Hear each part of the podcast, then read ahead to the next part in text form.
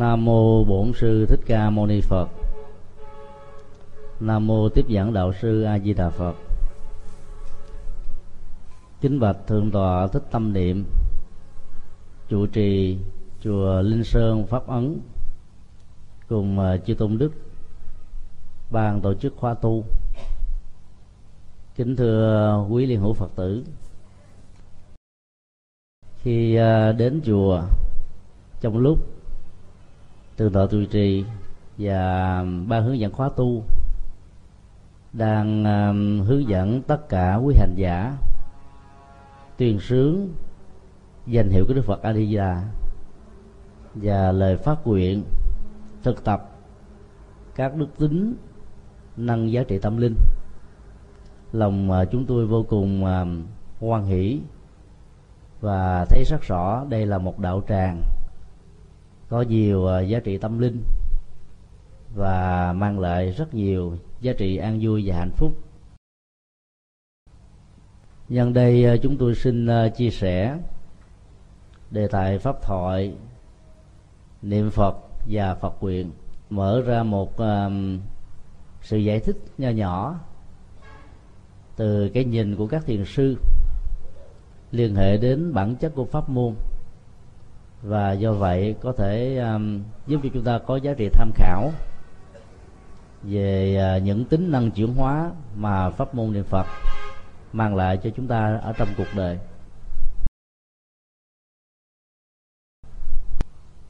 Hình tượng của đức phật a di đà thường được uh, trang trí bằng một cái màu đỏ rất đẹp màu đỏ đó là lấy từ biểu tượng của mặt trời lặn mà mặt mặt trời lặn đó, thì về phía tây cho nên màu đỏ trong nền văn hóa tâm linh của Phật giáo Đại thừa, và nhất là trong truyền thống của Tịnh Độ Tông tượng trưng cho Tây phương cực lạc. Chính vì thế khi ờ, chúng ta quán tưởng hình tượng của ngài đó thì ờ, quán tưởng về màu đỏ thì dầu ờ, trước mặt chúng ta không ờ, thấy được ngài. Nơi mình đang thực tập tâm linh, dầu là hướng nào? Đông, tây, nam, bắc. Đông nam, tây nam, đông bắc, tây bắc. Quý hành giả, chỉ cần liên tưởng, quán chiếu về kim thân vàng đỏ màu đỏ của ngài. Thì à, chúng ta cũng đang được uh, thể nhập vào pháp giới tính của đức phật a di đà giá trị chuyển hóa ở trong à, phương pháp như vừa nêu đó có thể giúp cho mình vượt qua được nỗi khổ niềm đau trong đời sống. Tính năng chuyển hóa của pháp môn niệm phật sâu sắc đến độ chúng ta không ngờ được rằng à, việc gửi gắm tâm vào danh hiệu của ngài lại có thể à, mang lại một sự mầu nhiệm lớn đến thế. Thiền sư trần thái tông ở trong tác phẩm khóa hư lục đã à, có những lời à, xác quyết sắc rõ về à, tính năng chuyển hóa của pháp môn niệm phật cho chúng ta thấy rằng là bản chất của pháp môn này giá trị ờ, tâm linh và chiều sâu của nó cũng không có thua kém gì pháp môn thiền. Là một vị thiền sư rất lỗi lạc của Phật giáo Việt Nam nhưng lại tán dương ca ngợi và phân tích về giá trị của pháp môn niệm Phật không phải là chuyện tình cờ. Điều đó cho thấy um, việc hành trì pháp môn đó có một nền tảng tâm linh.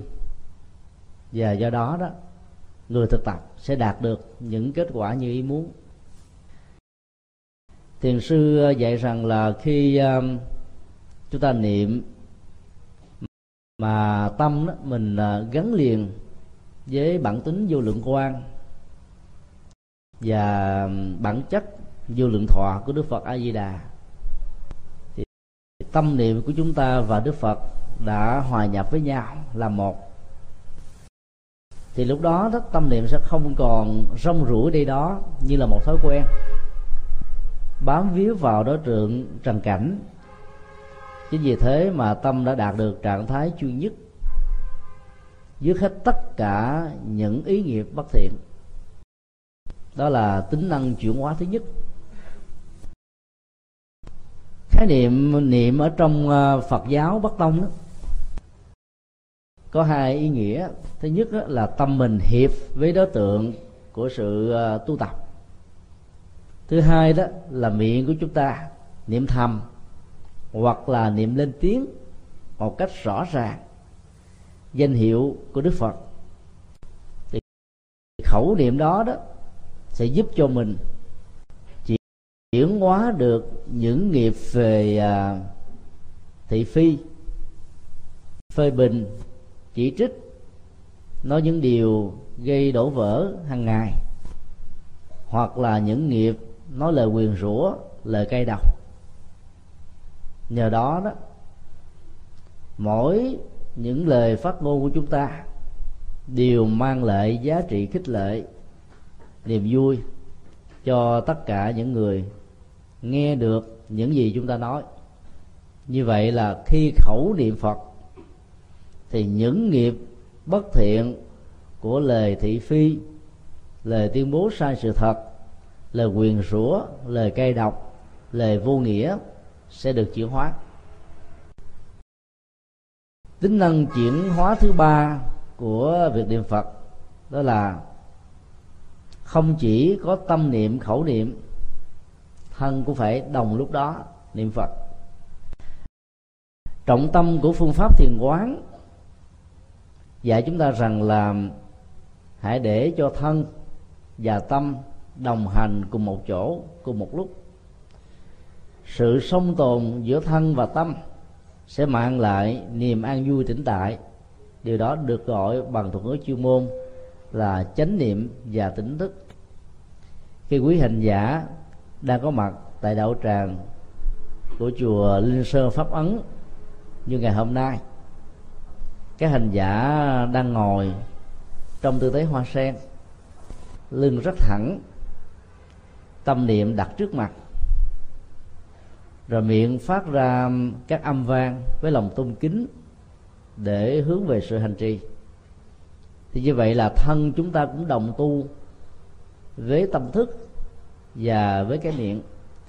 Cho nên đây được gọi là khẩu thanh tịnh, tâm thanh tịnh và thân thanh tịnh.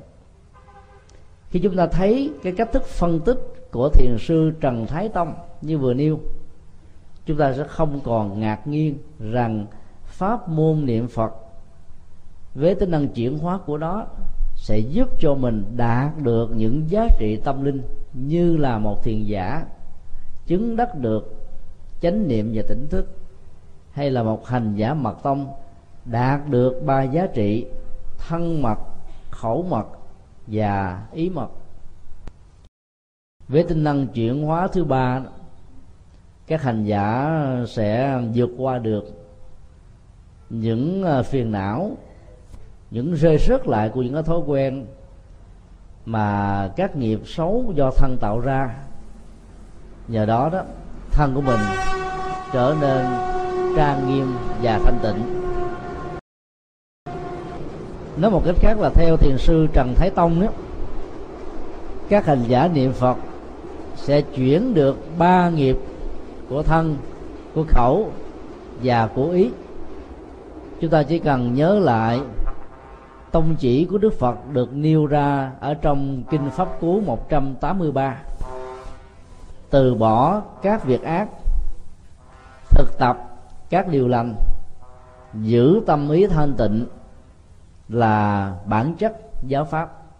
Thì thấy rõ rằng là trong phương pháp niệm Phật truyền thống của Tịnh Độ Tông, các giá trị vừa nêu đã đạt được. Như thế, chúng ta thấy rất rõ là việc thực tập niệm phật bằng thân khẩu và ý giúp cho chúng ta đạt được nhiều giá trị an vui. Cho nên giàu ở bất cứ nơi nào, bất cứ lúc nào, các hành giả hãy nhiếp tâm, hướng về, thì sự an vui sẽ làm cho mình đồng lúc đó hòa vào hào quang vô lượng của chư Phật. Và lúc đó, tuệ giác chúng ta sẽ được phát sanh. Cũng trong à, tác phẩm khóa hư lục thì sư Trần Thái Tông đã chia ra có à, ba hạng người niệm Phật. Mà thông qua đó đó, chúng ta thấy được ba cấp độ tâm thức khác nhau. Tùy theo à, nghiệp thức của từng người mà các hành giả đó có thể sử dụng hoặc là cấp độ 1 hoặc là cấp độ 2 hoặc là cấp độ 3 điểm đặc biệt thông qua ba cấp độ này là các hành giả sẽ đạt được giá trị an vui và hạnh phúc giống như nhau. Cho nên căn tính con người giàu có khác. Nhưng khi thực tập đúng phương pháp đó thì sự an vui là đồng nhất. Đối với chúng sanh à, căn cơ thấp hay là căn cơ mới bắt đầu vào đạo đó, thì thiền sư trần thái tông đó, hướng dẫn một phương pháp niệm như thế này. Thứ nhất đó, là miệng niệm. Thứ hai là mắt quán tưởng về thân tướng trang nghiêm của ngài. Và thứ ba đó, lúc nào tâm thức cũng phát nguyện được giảng sanh. Hành giả nêu ba nội dung. Trong mọi thời và mọi chốn đó, thì trước sau gì hành giả cũng đạt được trạng thái thanh tịnh trang nghiêm và kết quả của sự thực tập sẽ có kết quả ngay lúc chúng ta đang thực tập. Dĩ nhiên là sự giảng sanh về tây phương đó phải tương thích với những gì chúng ta thực tập hàng ngày. Chứ đừng có ý lại rằng là Đức Phật ở trong à, lời nguyện thứ 18 rằng là ai niệm trong vòng 10 niệm danh hiệu của ngài thì đều được ngài rước về tây phương. Lúc đó sanh tâm ỷ lại. Mỗi ngày mình niệm nửa tiếng. Số lượng nó vượt trội, con số 10 gấp đến trăm lần. Rồi mình tập tu một tháng có một lần. Những ngày còn lại, bỏ hết. Kết quả là tâm mình bị gián đoạn, không chuyên nhất. Cho nên làm giảm đi cái hiệu ứng và tính năng chuyển hóa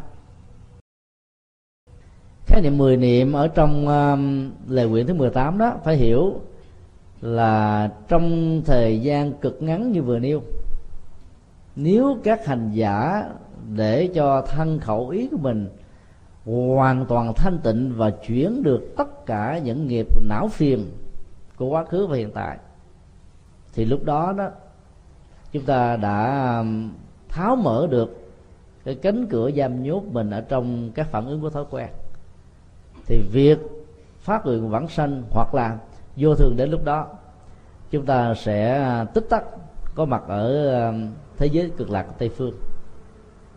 Chứ đừng hiểu rằng là chỉ cần niệm 10 theo nghĩa đen mà không thấy được cái tính năng chuyển hóa trọn vẹn các hạt giống phiền não của tâm thức thì à, khó có thể đạt được kết quả như mong đợi.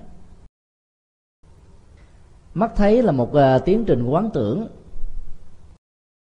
mà quán tưởng nó lại vượt lên trên um, tầm nhìn của con mắt. Khi mắt mình nhìn á, đòi hỏi đến các yếu tố của ánh sáng, góc độ gần xa.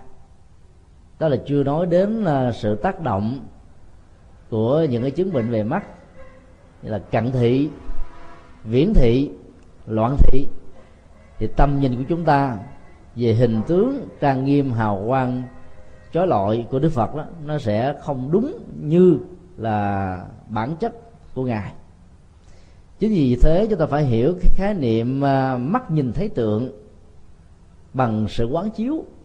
Và quán chiếu đó thì không cần ở trước mặt chúng ta có hình tượng của ngài, mà nó là một nghệ thuật hình dung ở trong tâm thức. Như vậy, dầu bất kỳ nơi nào, thậm chí là ngay ban đêm không hề có một mà vết của ánh sáng. Chúng ta vẫn có thể nhìn thấy được đức phật qua sự quán chiếu. Thực tập một cách miên mật và không bị gián đoạn như vậy sẽ giúp cho mình có một cái niềm tin, đó là hân hoan được vãng sanh về cảnh giới của ngài khi chúng ta mãn phần tuổi thọ và chuyển hóa hết tất cả những nghiệp phàm ở trên dương thế này. Thì lúc đó hành giả sẽ được giảng sanh. Hai yếu tố đầu khi thực tập, miệng niệm, tâm quán tưởng, thì mỗi một tích tắc thời gian trôi qua sẽ làm cho cõi tâm của chúng ta được bình an và lắng yên.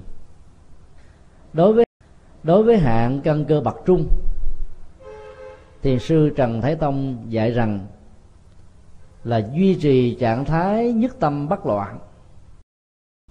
Niệm niệm không quên thì ờ, dần già chúng ta sẽ đạt được cái trạng thái mà thiền sư gọi là vô niệm. Từ ờ, niệm niệm tương tục, chúng ta thấy là cái tính chất của sự nhất tâm, chuyên nhất về một đối tượng không bị bất cứ một cái gì làm gián cách. Mỗi một tháng vào ngày mùng 10 quý hành giả được trở về đây hướng dẫn và cùng thực tập với tất cả các bạn đồng tu. Chỉ cần à, liên tưởng đến pháp danh của thượng tọa trụ trì là tâm niệm, thì mình sẽ thấy rằng là bản chất của pháp môn là làm thế nào là mình duy trì cái trạng thái tỉnh thức và niệm một cách sáng suốt và tự giác của đức phật. Thì lúc đó chúng ta sẽ giữ được trạng thái này ở mức độ lâu hơn. Muốn làm được như thế đó thì à, chúng ta có thể nhớ đến cái vị à, pháp hữu của mình. Đã đóng góp rất nhiều cho hội chúng tại đây. Đó là cư sĩ à, thiện niệm. Ý nghĩa pháp danh của thượng tọa chủ trì và vị pháp hữu của tất cả quý vị rất hay. Tâm niệm tức là niệm phật bằng tâm. Chứ không đơn thuần chỉ niệm bằng thói quen thông qua cái miệng. Nếu khẩu niệm mà tâm thì quên đi. Chúng ta đang làm công việc của một cái máy lọc, giống như máy cassette đĩa cd internet hoặc là các phương tiện truyền thông khác. Do đó, kết quả đạt được của sự niệm bằng khẩu mà thiếu cái tâm niệm đó sẽ à, không bao giờ được như ý muốn. Muốn như thế đó, thì à, ở trong giai đoạn đầu đó, chúng ta phải duy trì thiện niệm, tức là để cho tâm mình ghi nhớ về các việc lành về các nghĩa cử cao thượng, về à, những đối tượng tích cực. Lúc đó tâm chúng ta trở nên hân hoan và do vậy đó, trạng thái thỏa mãn và hài lòng về những giá trị tích cực đó, nó sẽ được diễn ra. Nhờ đó đó, tâm mình không còn rong rủi đây đó như là khỉ nhảy từ cành này sang cành kia hoặc chẳng khác gì như là con ngựa hoang ở ngoài đồng rong ruổi bốn phương trời. Cho nên để có được tâm niệm để niệm niệm tương tục đó thì cái bước đầu chúng ta phải duy trì được thiện niệm. Cái quá trình à, quá độ chúng tôi tạm gọi như thế. Thông qua thiện niệm là một nhu cầu không thể thiếu. Là bởi vì uh, trong tâm thức của mình đó, như là một cái kho tàng nó chứa hết tất cả các hạt giống của niệm niệm tốt niệm xấu niệm tiêu cực niệm tích cực nhiều đời nhiều kiếp rồi. Thì bây giờ đó mình cần phải duy trì thiện niệm để tạo ra một tiến trình thay thế rất có nghệ thuật. Thì thay thế như thế đó chúng ta sẽ không bị rơi vào trạng thái ức chế và đè nén. Rất nhiều hành giả khi thực tập tâm niệm về danh hiệu của đức phật đó đã rơi vào trạng thái đè nén đó. Mà phương pháp đè nén đó, nó giống như là giảm đau chúng ta có thể quên đi nỗi khổ niềm đau, những bất hạnh, trở ngại, gian truân, thử thách, nghịch cảnh.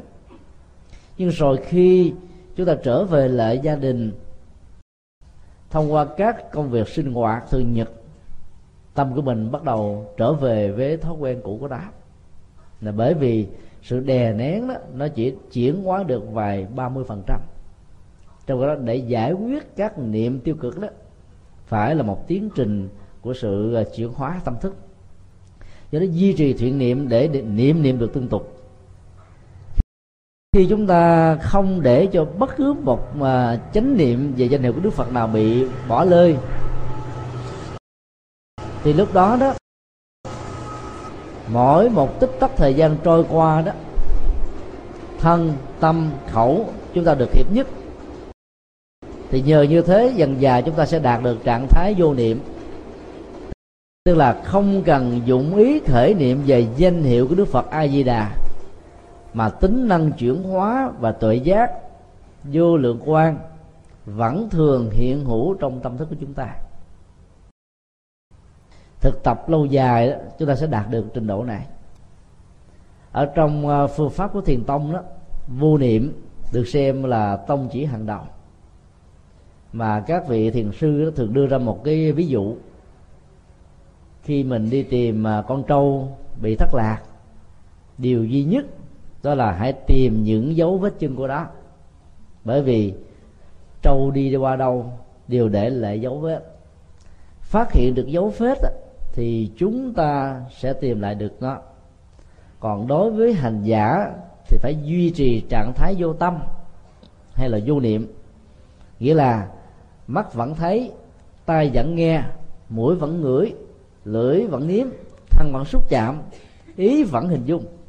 Ấy thế mà không để cho ý thức dị quyên ý thức tiêu cực, can thiệp, sống chế, xâm nhập, làm não loạn tâm thức của mình.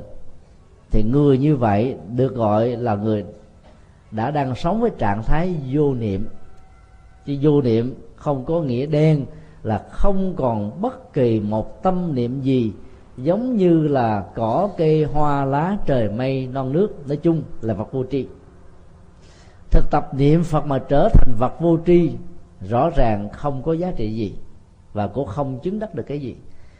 Chúng ta có được một cái dòng chánh niệm rõ mùng một cũng như là mặt nước hồ thu. Tất cả mọi cảnh vật được tương phản và chiếu ở trên đó nó rõ ràng như là chúng ta nhìn thấy cảnh vật thật.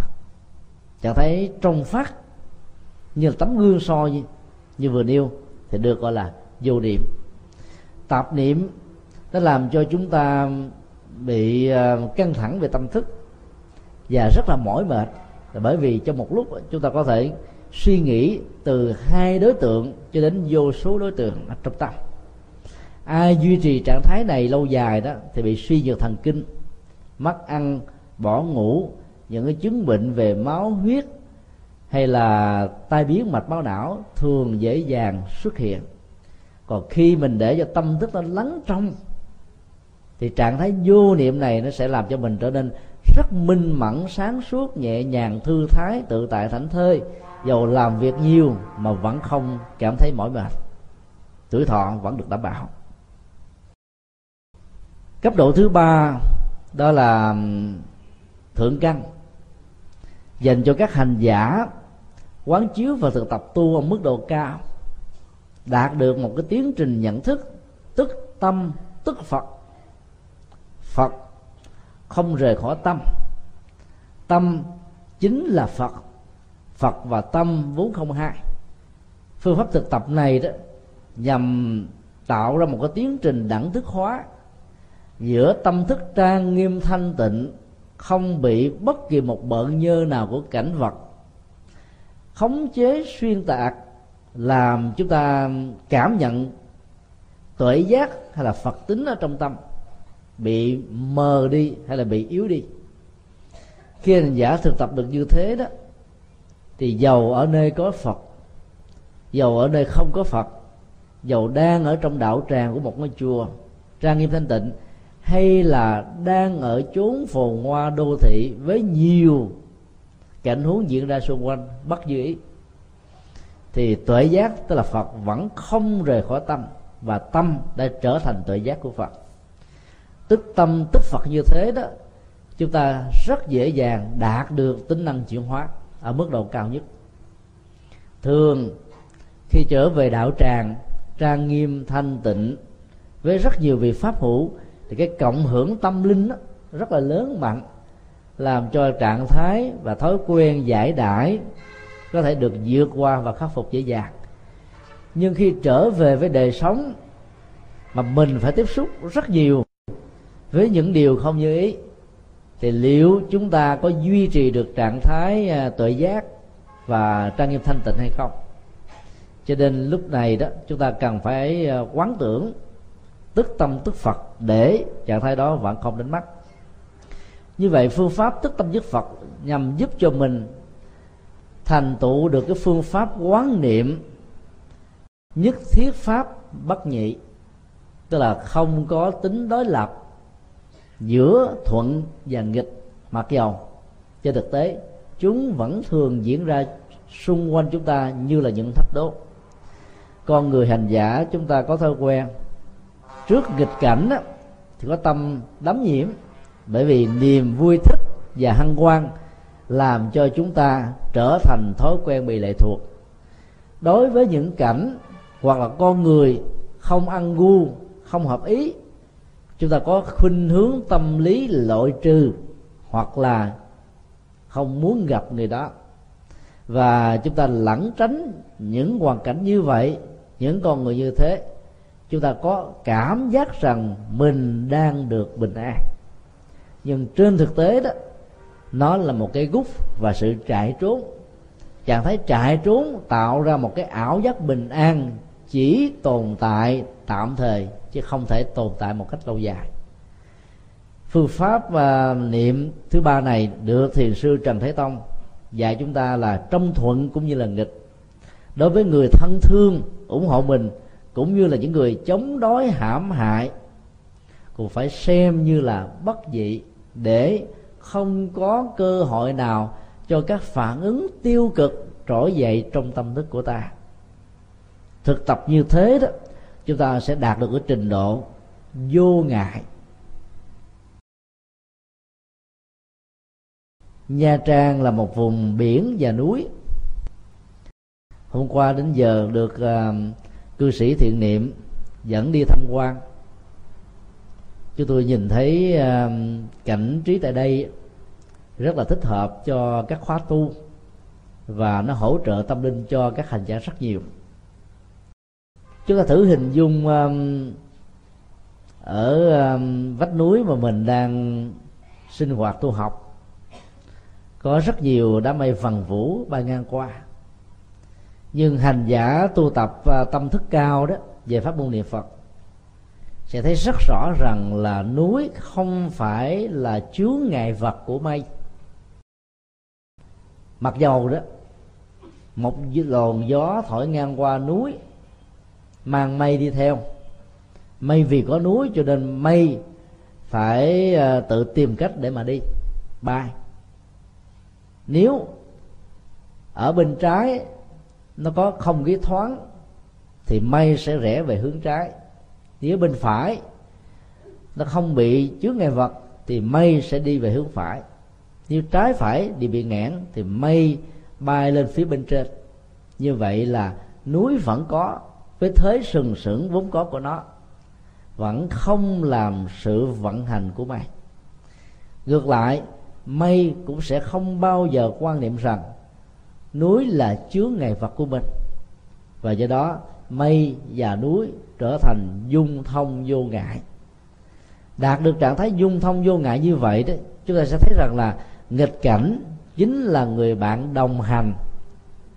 Chẳng những không làm cho tâm bị trở nên thối thất, mà còn hỗ trợ như là lửa thử vàng ở trong nghịch cảnh để xem tâm niệm của chúng ta có chuyên nhất được hay không núi không làm trở ngại mây mây không xem núi là chứa ngại vật. Hành giả sẽ làm cho tâm thức của mình trở nên chuyên nhất ở trong mọi tình huống khác nhau. Thực tập được như thế thì chúng ta đang ở trạng thái cấp tâm linh thứ ba tức là mức độ tương đối cao và kết quả đạt được của nó như mong đợi. Trong lúc chúng ta thực tập à, ba cấp độ niệm phật như ờ, đề nghị của thiền sư trần thế tông đó, chúng ta sẽ thấy rằng là cái phương pháp niệm phật truyền thống đó được các tổ cho rằng phù hợp với các căn cơ đối tượng là điều không sai tí nào. Và do vậy, các hành giả tịnh độ tông đừng nên mặc cảm tự ti rằng pháp môn này dành cho người sơ cơ hay là thấp kém. Vấn đề ở chỗ, chúng ta dụng tâm như thế nào phương pháp thực tập có đúng như lời chư Phật và các tổ đã hướng dẫn hay không? Cũng trong cùng một pháp môn, có người có kết quả chỉ là một a, có người một trăm a, có người một ngàn a, có người là vô số a. Lệ thuộc hoàn toàn vào sự dụng tâm của chúng ta. Kế tiếp chúng tôi xin à, chia sẻ về cái trọng tâm của à, sự thực tập pháp môn tịnh độ được nêu ra ở trong kinh A Di Đà mà câu này được lặp đi lặp lại vài lần. Đó là chấp trì danh hiệu.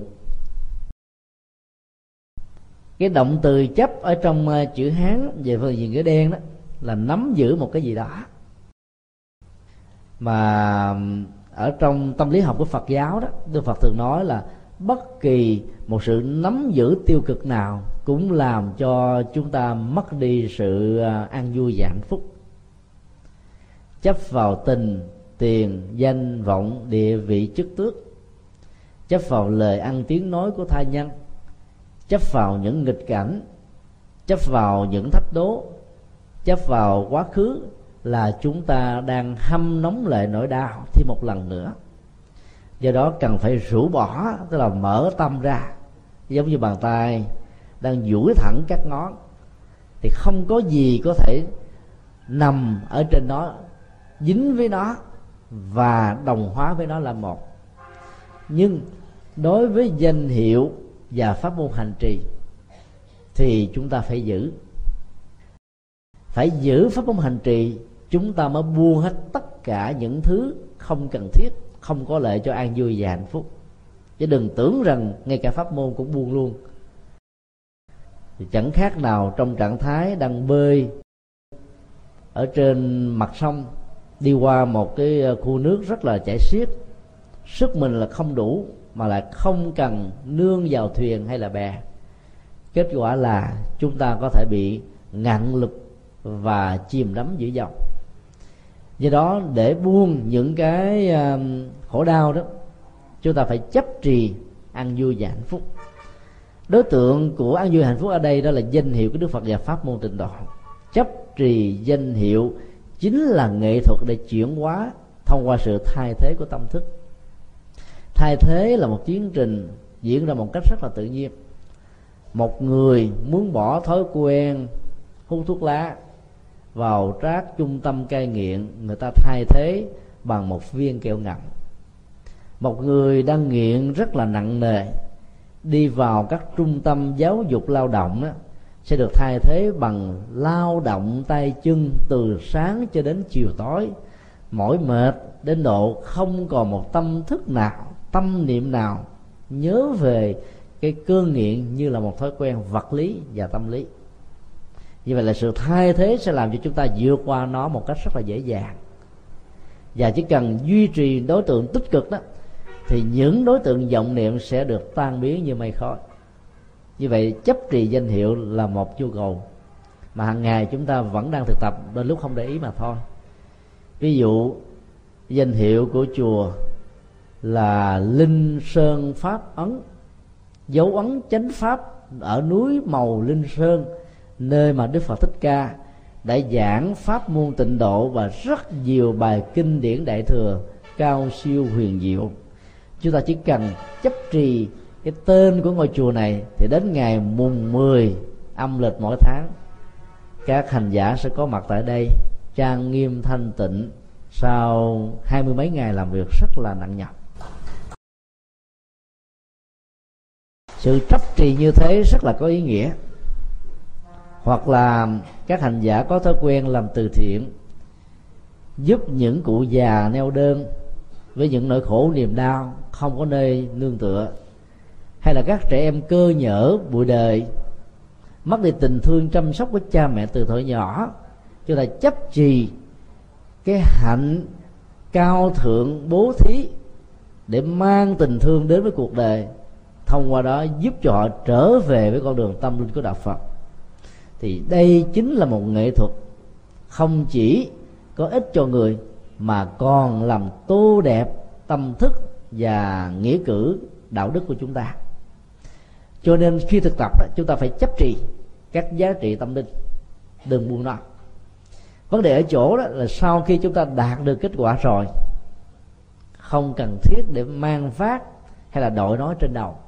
Bởi vì chấp trì nó trên đầu làm cho chúng ta trở thành một kẻ vừa ngớ ngẩn do tôn kính không đúng và vừa trở nên rất tiêu cực và ích kỷ vì chúng ta không tặng cái chiếc bè đó trở về lại bên kia bờ sông để tiếp tục rước những người đã từng lặn hụp trong khổ đau như chúng ta.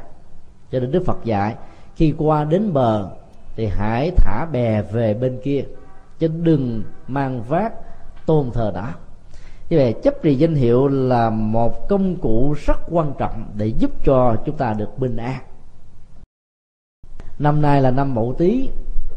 Chúng tôi xin à, nhắc lại câu nói rất là ấn tượng của thiền sư hư vân, một hành giả à, chứng đắc ở trong thời cận đại.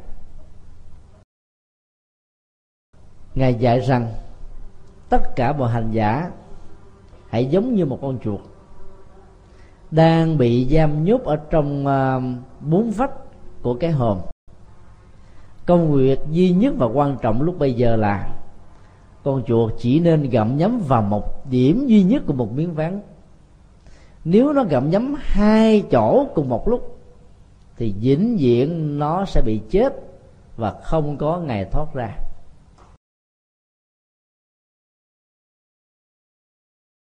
Cứ gặm nhấm cắn tới cắn lui.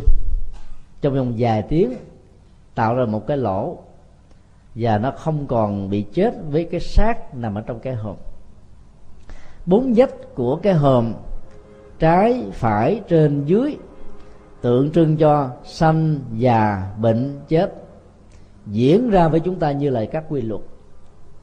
Con người khi còn tạo nghiệp, sự tái sanh sẽ được diễn ra. Khi tái sanh ra rồi đó, thì trải qua thời thanh xuân thì chúng ta bắt đầu già có người già trước tuổi trở thành cụ non, trở thành bà non, trở thành ông non. Tâm lý gắt gỏng, cao có, khó chịu, đi tới đâu đó trở thành vỏ sầu riêng tới đó. Các mối quan hệ trở nên căng thẳng, dựng lên những dạng lý trường thành giữa chúng ta và người. Khoảng cách tình người làm cho hạnh phúc biến mất. Cho nên à, phải à, chuyển hóa tâm thức để ờ, chúng ta ở trong cái già nó không làm cho mình bị tiếc nuối về một cái thời vàng son trai trẻ hay là vàng son của uh, sắc đẹp. Mà chúng ta thấy rằng nó diễn ra như là một cái gì đó rất là tự nhiên. Thấy được như thế thì ờ, chúng ta không bị thất vọng trước sự thay đổi qua tiến trình thời gian của cơ thể. Bệnh và chết nó đến với chúng ta không phải như là phản ứng tất yếu của cái già. Nhiều người mới nằm trong bụng mẹ đã bị chết, thông qua sảy thai, phá thai.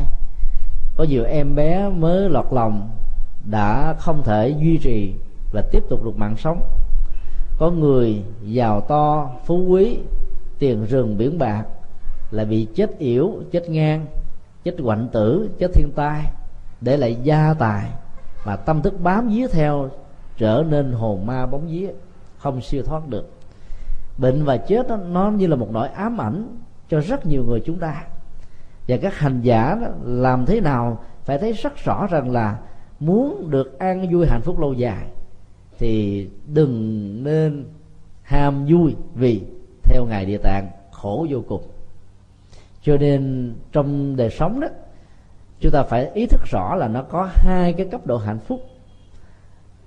Hạnh phúc thứ nhất thuộc về giác quan mà chúng ta thường đánh đồng nó như là cực lạc. Hạnh phúc thứ hai là chân hạnh phúc nó thuộc về sự tĩnh lặng của đời sống nội tâm. Khi mình làm chủ được dòng cảm xúc không để cho nó phản thuận nghịch thì lúc bây giờ hành giả đó trở nên an vui và tự tại. Chính cái trạng thái uh, an lạc làm chủ cảm xúc này mới thật sự làm cho chúng ta hòa với thế giới của chân hạnh phúc. Do vậy đó là làm thế nào gặm nhấm, tức là để tâm một cách chuyên nhất về pháp môn là các hành giả tịnh độ, thì quý vị nên duy trì pháp môn. Niệm phật là các hành giả của thiền, thì những vị đó có thể duy trì chánh niệm và tỉnh thức tương tự đối với các môn pháp môn còn lại một cách chuyên nhất không gián đoạn, thì trước sau gì chúng ta là những con chuột hành giả vẫn có thể thoát ra bên ngoài. Thì lúc đó hoảng sợ, khủng bố làm cho hành giả sẽ mất đi hết sự sáng suốt. Cho nên đường về mặc dù không xa, nhưng sự trở ngại trong hoảng loạn sẽ làm cho mình bị bí lối. Đây là điều mà chúng ta cần phải lưu giữ nói một cách khác là chấp trì danh hiệu với sự quán tưởng đó, thì mình sẽ có thể vượt qua được bằng cách là giữ tâm chuyên nhất và hạnh phúc bình an bắt đầu có mặt. Thiền sư không giả là một ờ, nhân cách rất vĩ đại của ờ, phật giáo ờ, nhật bản. Có lần dạy chúng ta như thế này. Khi bất cứ một hành giả tịnh độ tông nào đến hỏi ngài về pháp môn niệm phật và nhất là làm thế nào để niệm và thực tập một cách có kết quả. Câu trả lời duy nhất của ngài là buông xả. Chúng ta thấy là giữa câu hỏi và câu trả lời đó, nó có ba dấu chấm. Và mỗi hành giả chúng ta phải tự tìm ra đáp án của nó giải mã được đáp án này trong tình huống và hoàn cảnh sống của mình, chúng ta sẽ đạt được an vui. Niệm phật như thế nào? Buông xả. Niệm phật như thế nào? Buông xả. Như vậy không có nghĩa là buông pháp môn niệm phật, bỏ pháp môn này, mà chúng ta phải hiểu lời ngài muốn ám chỉ là bất cứ cái gì đang làm cho tâm mình bị trói buộc thì hãy buông bỏ cái đó. Thì nhất tâm bất loạn mới được diễn ra. Theo tinh thần của kinh a di đà, khi hành giả đạt được trạng thái nhất tâm bất loạn, thì cái kết quả ăn vui hạnh phúc đó sẽ làm cho nơi hành giả đó đang hiện hữu như là một thế giới thu nhỏ của tây phương cực lạc cái điều này nó mới rất là quan trọng. Ở chỗ đó là hành giả tịnh độ tông đó, có thể đạt được và thiết lập tịnh độ ngay lúc mình đang còn sống. Cái nhân này sẽ tạo được cái quả sau khi qua đời đó, chúng ta lập tức được giảng sanh. Còn ở đời này mà nếu chúng ta không thiết lập được những hạt nhân quan trọng như thế thì ở lúc qua đời đó chúng ta phải nỗ lực rất nhiều. Mà kết quả đó chưa chắc được đảm bảo. Cho nên nó là duy trì trạng thái nhất tâm bằng cách là thay thế nó, cũng như là một nghệ thuật buông xả những thứ không cần thiết, thì an vui sẽ có mặt lâu dài. Tổ sư à, nhất biên mặc dù là một vị à, thượng nhân nổi tiếng ở trong tình độ tông, lúc nào cũng dạy các hành giả là hãy giữ cái câu ờ, thoại đầu của thiền sư không giả là buông xả trong niệm phật. Thì nó không chỉ đơn giản là khuôn vàng thước ngọc, mà còn là một tính năng chuyển hóa rất lớn. Hai nhân cách mặc dầu từ hai truyền thống tâm linh thể hiện và thực tập hai pháp môn khác nhau. Nhưng cái kết quả đạt được, chúng ta thấy là đồng nhất và không có sai khác do đó đó là phải buông những thứ không cần giữ lại trong đầu sự chấp trước đó, nó giống như là một cục nam châm. Tất cả những đối tượng trần cảnh đó, giống như là các loại kim loại. Nơi nam châm có mặt kim loại đó sẽ bị dính vào. Tâm mà không buông xả đó dầu cho miệng có niệm phật thân có ngồi như tư thế hoa sen. Tâm chúng ta là trần cảnh là nhiễm ô là phiền não là nghiệp chướng. Và do vậy đó kết quả của sự niệm phật sẽ không cao.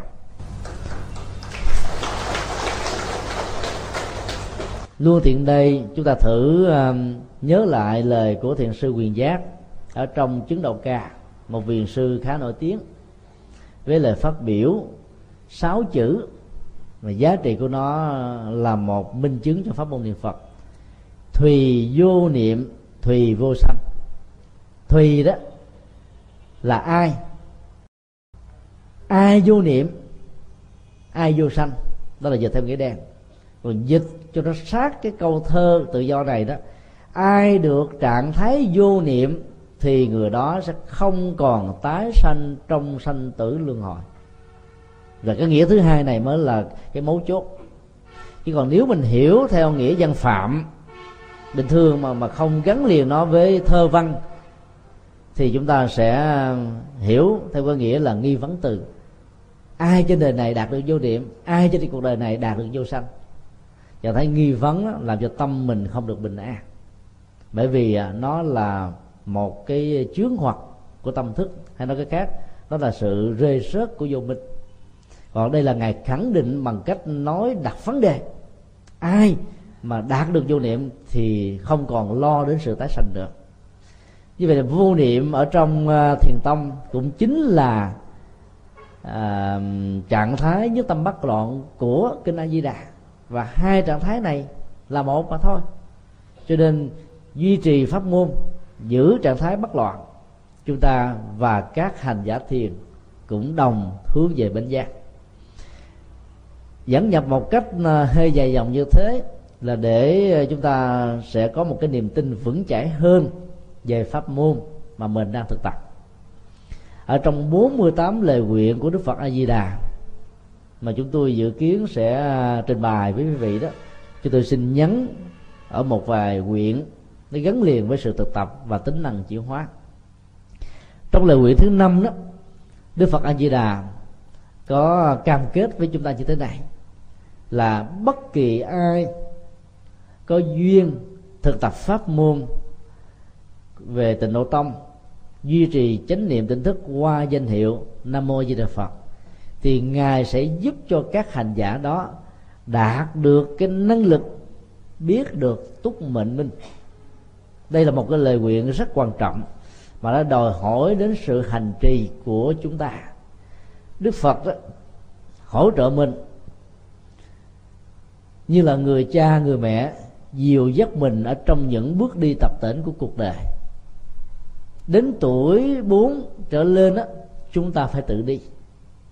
Khi nào chúng ta tự đi bằng đôi, bằng chân và tạo ra được trạng thái thăng bằng đó, thì sự hộ niệm của đức phật vẫn không kết thúc. Là bởi vì chúng ta cần phải thực tập để thấu rõ được cái nhân quả, quá khứ của bản thân cho nên à, sự hỗ trợ tha lực của ngài, nó sẽ giúp cho phần tự lực chúng ta đạt được kết quả lớn nhất của đó những đứa con sanh ra mồ côi, tức là thiếu tình thương và sự hỗ trợ của cha mẹ, khó có thể thành công một cách trọn vẹn, giàu cái năng lực tự lập rất cao. Cho nên, có tự lập mà có thêm sự hỗ trợ, thì kết quả đạt được một cách mỹ mãn hơn túc mạng minh là một cái năng lực biết rõ về đời sống quá khứ của bản thân. Từ đại cương cho đến chi tiết, không phải một đời, mà nhiều đời, nhiều kiếp. Tại sao chúng ta cần phải có tri thức về nhân quả quá khứ của bản thân? Bởi vì đó, nó là một cái à, bộ phim nhiều tập về tất cả những gì đã được diễn ra đi ngang qua cuộc đời của mình. Mỗi một cái kinh nghiệm của một đời sống đó nó để lại chúng ta một bài học. Và nương vào các bài học nhân quả này đó, chúng ta sẽ có ý thức trách nhiệm đạo đức về những gì chúng ta đã làm, đang làm và sẽ làm. Người phật tử hơn những người không phải phật tử ở chỗ đó, chúng ta không có niềm tin vu vơ vào đấng sáng thế, không tin vào định mệnh, không tin vào chủ nghĩa an bài, mà thế giới này giàu là hạnh phúc hay khổ đau do chính chúng ta là các kiến trúc sư thiết kế. Và do vậy, chúng ta phải đi cái cuộc đời thông qua sự thiết kế đó. Hiểu được như thế đó, thì chúng ta sẽ không có hâm nóng lại nỗi đau đã từng diễn ra trong quá khứ, mà khóa nó lại ở nơi nó đã từng diễn ra. Đây là một cái nghệ thuật. Thông thường à, khi lớn tuổi đó, chúng ta có thói quen là hồi ức về quá khứ chính vì thế, tuổi lớn còn được gọi là tuổi hồi đó. Ngồi lại tâm sự, mình kể, hồi đó tôi thế này, hồi đó tao thế kia, hồi đó tôi đẹp như thế này, hồi đó tao mạnh như thế đó nhưng mà không nói hồi bây giờ. Bây giờ mình yếu xìu, bây giờ mình không còn đẹp nữa. Nhưng mà mình ký ức về cái thời hồi đó đó, để mình quên đi những gì đang diễn ra hiện tại. Nhưng sự chạy trốn đó sẽ làm cho chúng ta bị giam nhốt ở trong nỗi đau, bị mất mát. Chính vì thế mà hãy khóa nó lại, biết được cái nhân quả quá khứ, để chúng ta không có than trời trách đất vì hiểu rằng tất cả mọi thứ do chính chúng ta làm ra. Các hành giả tịnh độ tông cũng cần biết về cái quá khứ của bản thân mình bằng cách là quán chiếu. Quá khứ của 40 năm trước 30 năm trước 20 năm 10 năm, quá khứ của ngày hôm qua, quá khứ của sáng hôm nay quá khứ của giờ phút trước và cái tâm thức đang diễn ra bây giờ miễn làm sao thông qua cái sự quán chiếu và so sánh các giá trị ngày càng được thăng hoa những tích cực ngày càng được phát triển tâm mình đó, trở nên bình an thì biết rằng đó là chúng ta đang sống ở trong quỹ đạo lời phát nguyện thứ năm của Đức Phật A Di Đà. Trong lời phát nguyện thứ sáu đó thì Đức Phật A Di Đà cam kết rằng là các hành giả của tịnh độ tông sẽ được hỗ trợ để có được nhận thức thiên nhãn minh. Đây là một cái yêu cầu rất là cần thiết. Ở trong uh, binh pháp đó những người uh, tham gia quân sự và chính trị được huấn luyện rằng là biết mình biết người trăm trận trăm thắng. Lời nguyện thứ năm á, là biết mình biết rõ chứ không biết một cách chủ quan, mà biết rất là khách quan về nhân quả. Lời nguyện thứ sáu là biết người, mà không phải chỉ một người, mà là sanh tử luân hồi của rất nhiều chủng loại, bao gồm con người. Khi chúng ta biết được như thế đó, là chúng ta thấy rất rõ nhân quả giống như là âm thanh, có tiếng vang, giống như là cái bóng không rời khỏi hình. Nó hòa huyện như là chiếc xe đang được kéo theo hay là đang được lằn dò theo bước chân của con bò kéo xe. Tính cách đồng hành và song tồn về nhân quả đối với mọi sự vật hiện tượng và con người và các chủng loại khác sẽ làm cho chúng ta sống một cách có trách nhiệm hơn về những gì chúng ta đã, đang và sẽ làm. Hiểu được như thế đó thì à, chúng ta sẽ không còn lý giải những bất hạnh, những khổ đau những điều không như ý của tha nhân đó là một sự ngẫu nhiên, là một sự an bài, là một sự tình cảm. Rất nhiều người theo các tôn giáo khác giao khoán niềm tin cho chúa với niềm an ủi, hy vọng rằng đâu sẽ vào đấy, mọi việc sẽ được bình yên. Đâu đơn giản như thế. Bởi vì chúng ta phải tự sắp xếp lại cuộc đời của mình thông qua đời sống và sự tu tập chuyển hóa ở đây đức phật a di đà dạy là ngài sẽ hỗ trợ chứ ngài không làm dùm, không làm thế cho chúng ta. Vì nếu ngài làm thế, giống như là ngài đang giúp cho mình cái máy trợ thở, mà khi tắt, cái công tắc trợ thở, chúng ta bị đứng tim chết. Phải không ạ? À? cho nên ngài hỗ trợ để cho mình tự thở. Ai tự thở người đó mới sống dài sống dài, sống thọ, sống bình an do đó là phải hiểu cái lời nguyện của ngài là một sự hỗ trợ để cho chúng ta đạt được những giá trị cần đạt được.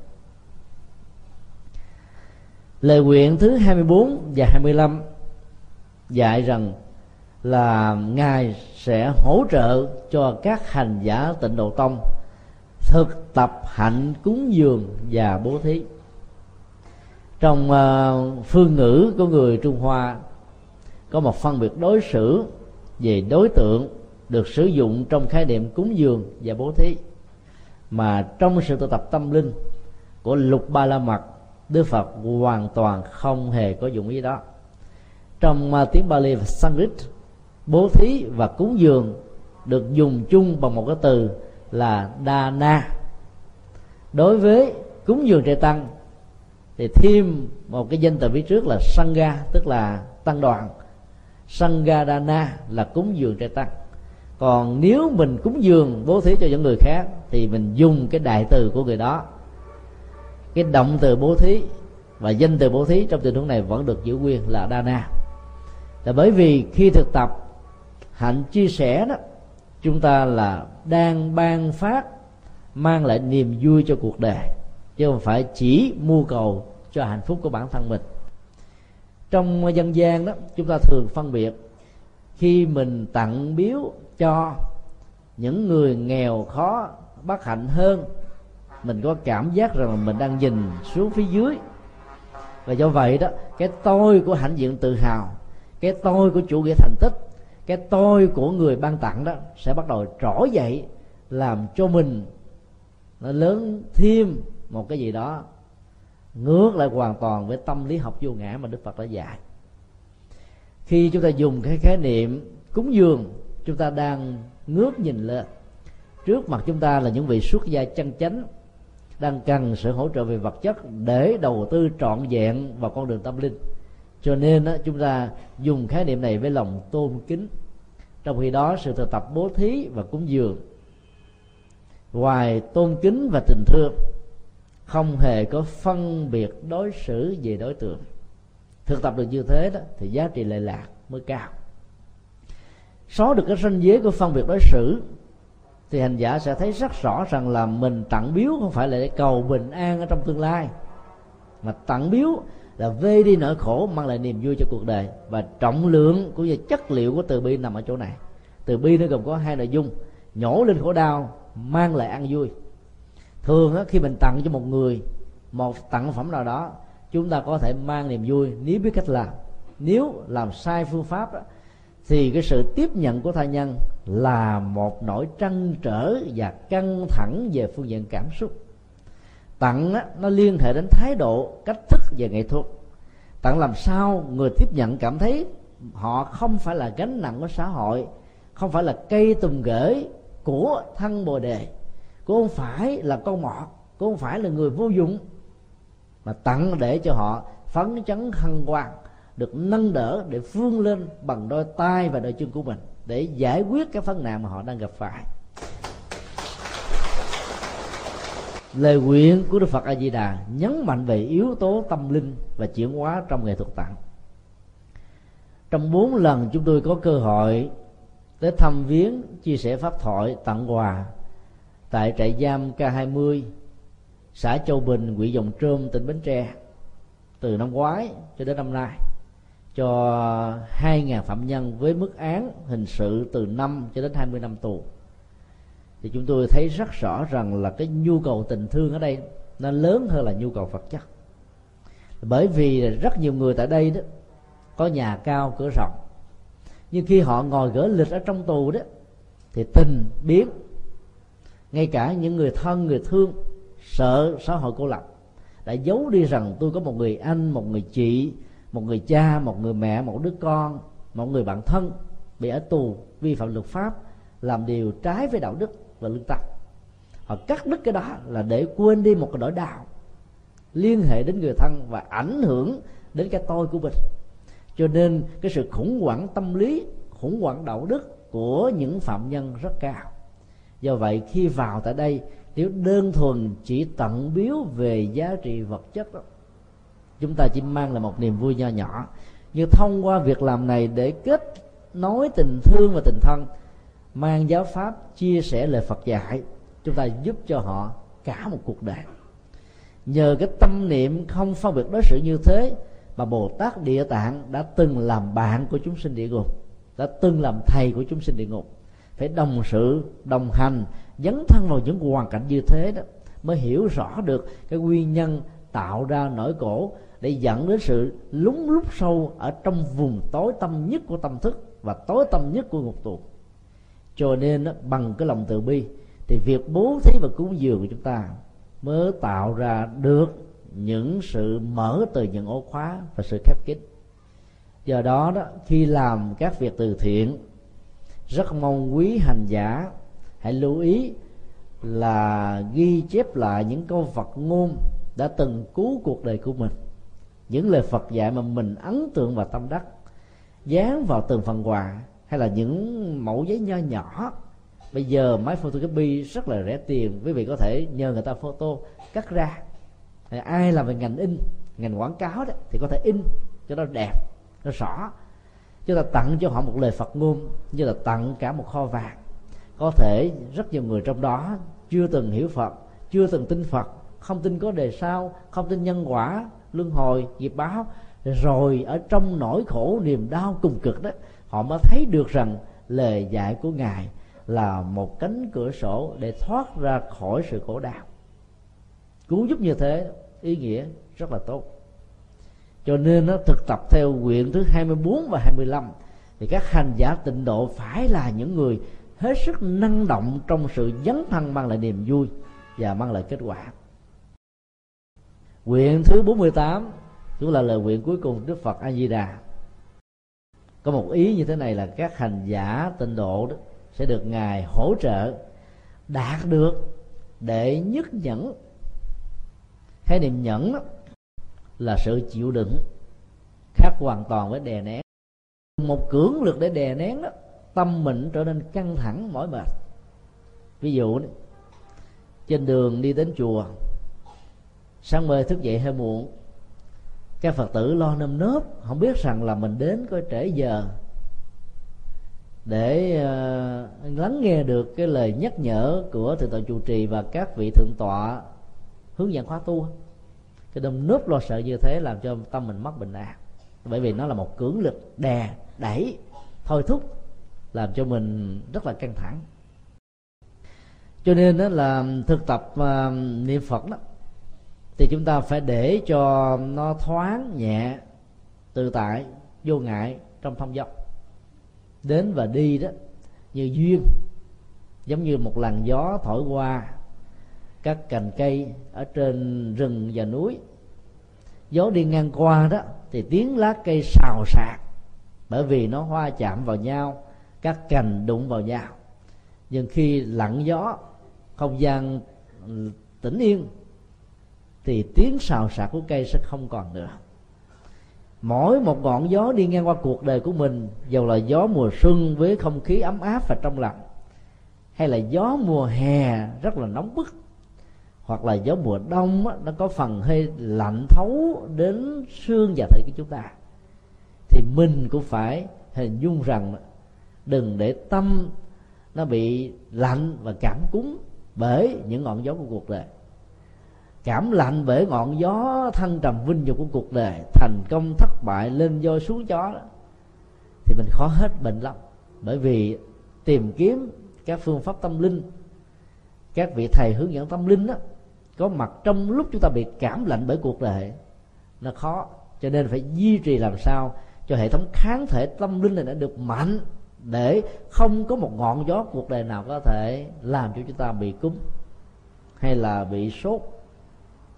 Có được như thế đó, chúng ta sẽ đạt được cái trạng thái mà lời nguyện thứ 48 gọi là nhẫn đệ nhất.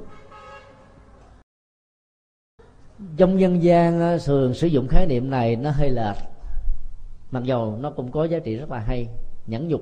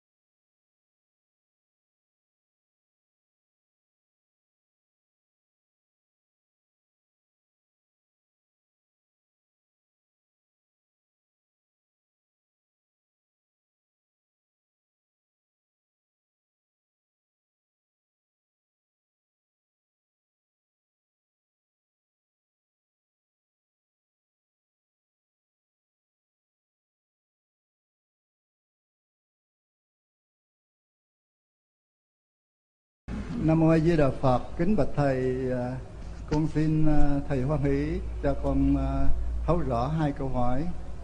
Câu hỏi thứ nhất đó là ờ, ngoại đạo có nói rằng là giết súc vật để chúng tránh khỏi nỗi khổ trong loài súc sinh khiến chúng được siêu sinh làm người có phải không? Dạ, câu thứ nhất, câu thứ hai Người đời đều nghi ngờ cõi cực lạc ở xa ngoài muôn ức cõi nước. Lúc sắp lâm chung chỉ trong khoảnh khắc e khó đến được Kính bạch thầy. Như vậy nghĩ có đúng hay không? Trong đó có hai câu thầy hoan nghĩ cho con không? Trong đó có hai câu thầy hoan nghĩ cho con. À, Cảm ơn cư sĩ Quyên Niệm. Thiện Niệm đã đặt ra hai câu hỏi rất hay. Đối với câu hỏi thứ hai đó bây giờ tất cả quý hành giả tại đây hãy cùng à, thực tập với chúng tôi. Quý vị hãy nhắm mắt lại một giây thôi. Tưởng rằng mình đang có mặt ở trên chánh niệm của chùa linh sơn pháp ấn. Bây giờ thực tập. Một hai ba. Chưa. Con bây giờ chúng ta thực thực tập. Quý vị uh, liên tưởng rằng mình đang có mặt ở trên uh, ngôi uh, chánh điện tức là góc tâm linh nhỏ của căn nhà của mình. Có nơi có thể cách đây là hàng trăm cây số. Quý vị hãy nhắm mắt lại một giây và nghĩ rằng mình đang có mặt. Bắt đầu. Quý vị có mặt chưa? Như vậy là trong một tích tắc thời gian trôi qua đó việc liên tưởng của chúng ta vào hai địa điểm. Một bên đó, chỉ cách chúng ta chỉ có vài chục mét. Và một bên đó, cách chúng ta từ một cây số cho đến hàng trăm cây số, chúng ta có mặt cũng trong cùng một tích tắc. Là bởi vì tâm thức nó không bị gián cách bởi vật lý, như là thân thể hình hài cần đến những bước đi và các phương tiện vận chuyển giao thông. Cảnh giới ờ, của đức phật a di đà được mô tả trong kinh a di đà đó. Có hay không không quan trọng nhưng chúng ta tin rằng là nó là một cái cảnh giới vật lý.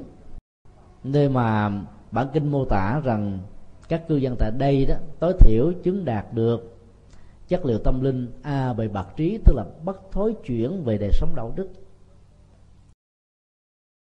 Cho nên khi mà mình à, có ý niệm muốn về đó với những tiêu chuẩn đầy đủ được kinh a di đà nêu ra là căn lành nhiều phước báo nhiều nhân duyên tốt nhiều chúng ta sẽ tức khắc có mặt.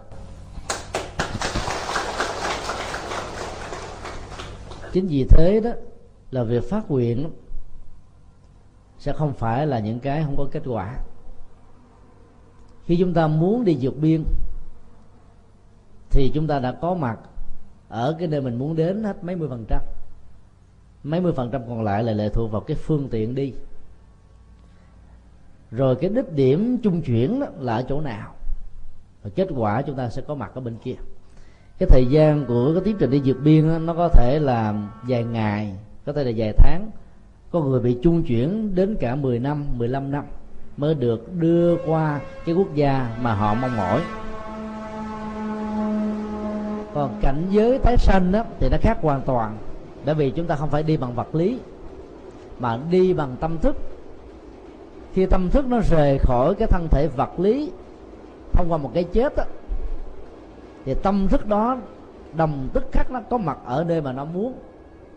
Thì đây là một cái điều hết sức là khoa học mà chúng ta cần phải tin.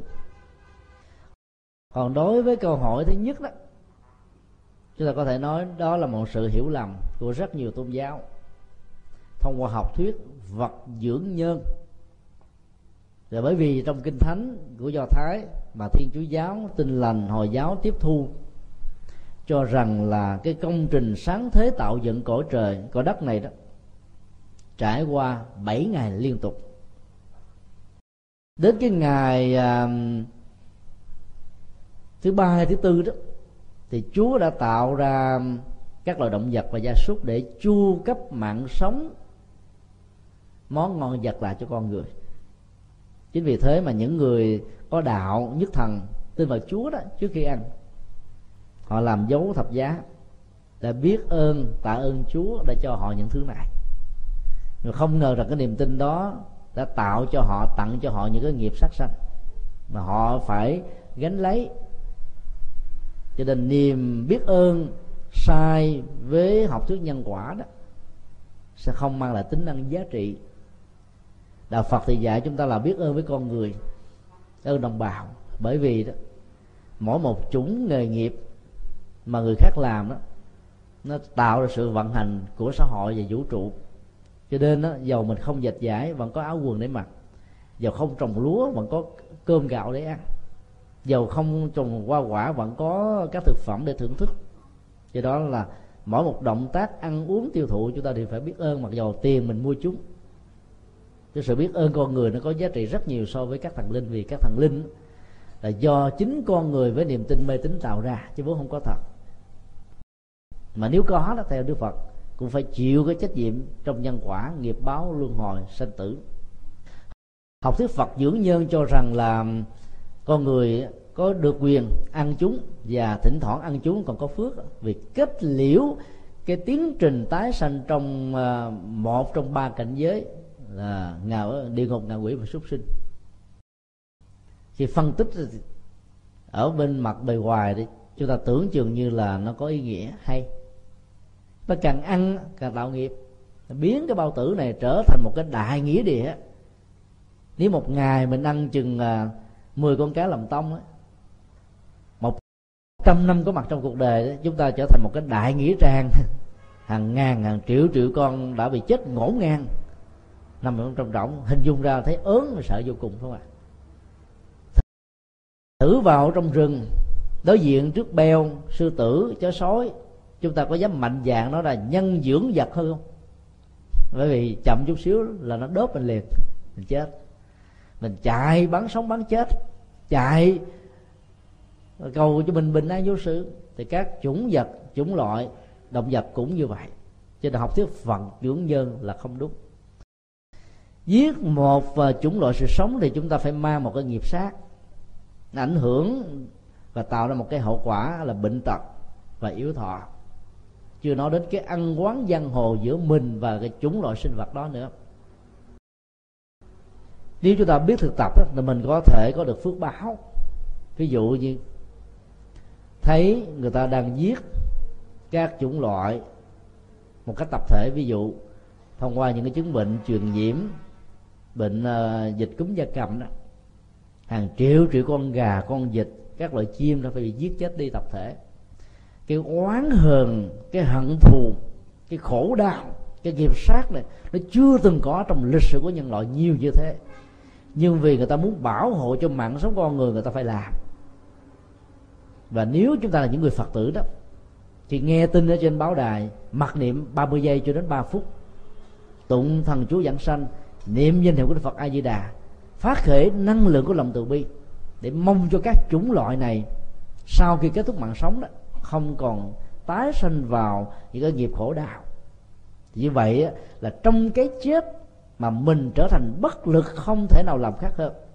Chúng ta tạo ra được vô lượng phước báo và tuổi thọ và mạng sống.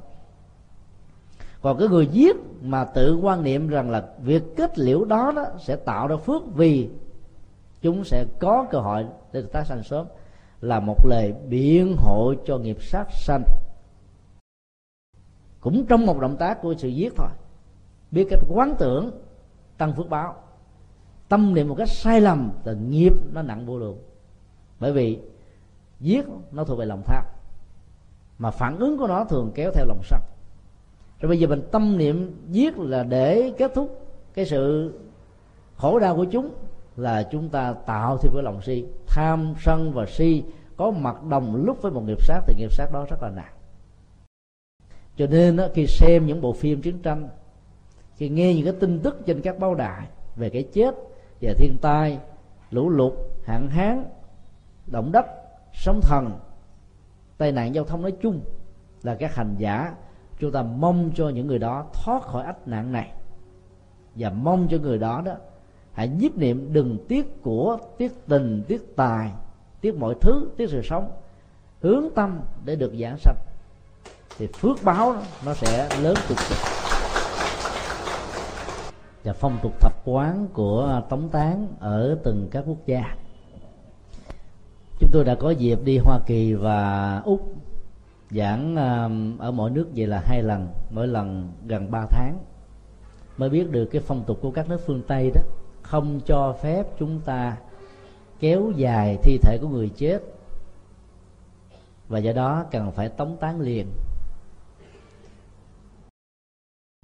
Điều đó đã làm cho rất nhiều hành giả cảm thấy rất quan ngại cho tiến trình tái sanh cũng như là các phòng hộ cần thiết như cái lời nhắc nhở ở trong các tác phẩm thuộc về tình độ tâm tác giả của lời khuyên đó không ai khác hơn là đại sư đại sư uh, quyền trang người đi qua tây trúc để thỉnh kinh. Ở trong các bản kinh đó thì không có kinh nào dạy chúng ta như vậy phân tích về diễn trình của tâm lý đó, chúng ta hiểu rằng là con người đó, thỉnh thoảng có những nuối tiếc. Cái gì gần gũi, gắn bó với mình là sự nuối tiếc nó sẽ kéo dài hơn. Thân thể này là đầy tớ trung thành của chúng ta. Nó giống như là một cái chiếc xe chạy với mình. Có khi 100 tuổi là 100 năm. Có khi 120 tuổi 120 năm. Có khi là 30 năm 40 năm và do vậy chúng ta thương và biết ơn chúng do vì cái tâm lý biết ơn và thương cái thân thể này đó, khi nó nhắm mắt xuôi tai, thần thức nó thoát ra, bắt đầu buộc phải được thoát ra, thì nó luyến tiếc và không muốn vẫy tay chào. Từ cái cái thực trạng tâm lý như vừa điêu mà ngài huyền trang nó khuyên chúng ta là 8 tiếng đầu đó, khoan dội đụng thông qua các lễ tẳng liệm vì thỉnh thoảng sẽ có nhiều người ngộ nhận rằng là việc chăm sóc, rửa rái, mặc quần áo của người thân và đoàn âm công trong tẩn liệm đồng nghĩa với việc mang đi, cướp đi sự sống của thân thể này. Mặc dù nó không còn sống được. Từ đó, niềm sân hận có thể trỗi dậy và nó trở ngại tiến trình tái sanh của chúng ta. Nhưng trên thực tế đó không phải ai cũng rơi vào cái tâm lý đó chúng tôi vừa à, rồi đã yêu cầu quý vị hãy nhắm mắt, liên tưởng đến hai địa điểm khác nhau về cái không gian vật lý xa cách nhau, nhưng chúng ta có mặt cùng một lúc trong một tích tắc. Thì cái tâm thức của à, người quá cố đó, tức là các hương linh, nhạy bén hơn chúng ta rất nhiều. Chúng ta thử hình dung, một người bị mù, cái nhạy bén nó sẽ đổ dồn vào trong cái lỗ tai khi nó mất một cái cơ đơn vị giác quan nào thì các giác quan còn lại nó sẽ mạnh hơn bình thường. Một người quá cố đó, mắt, tai, mũi, lưỡi, thân không còn hiểu biết nữa thì cái ý đó nó trở thành là mạnh nhất bởi vì nó tập hợp với tất cả các năng lượng đó.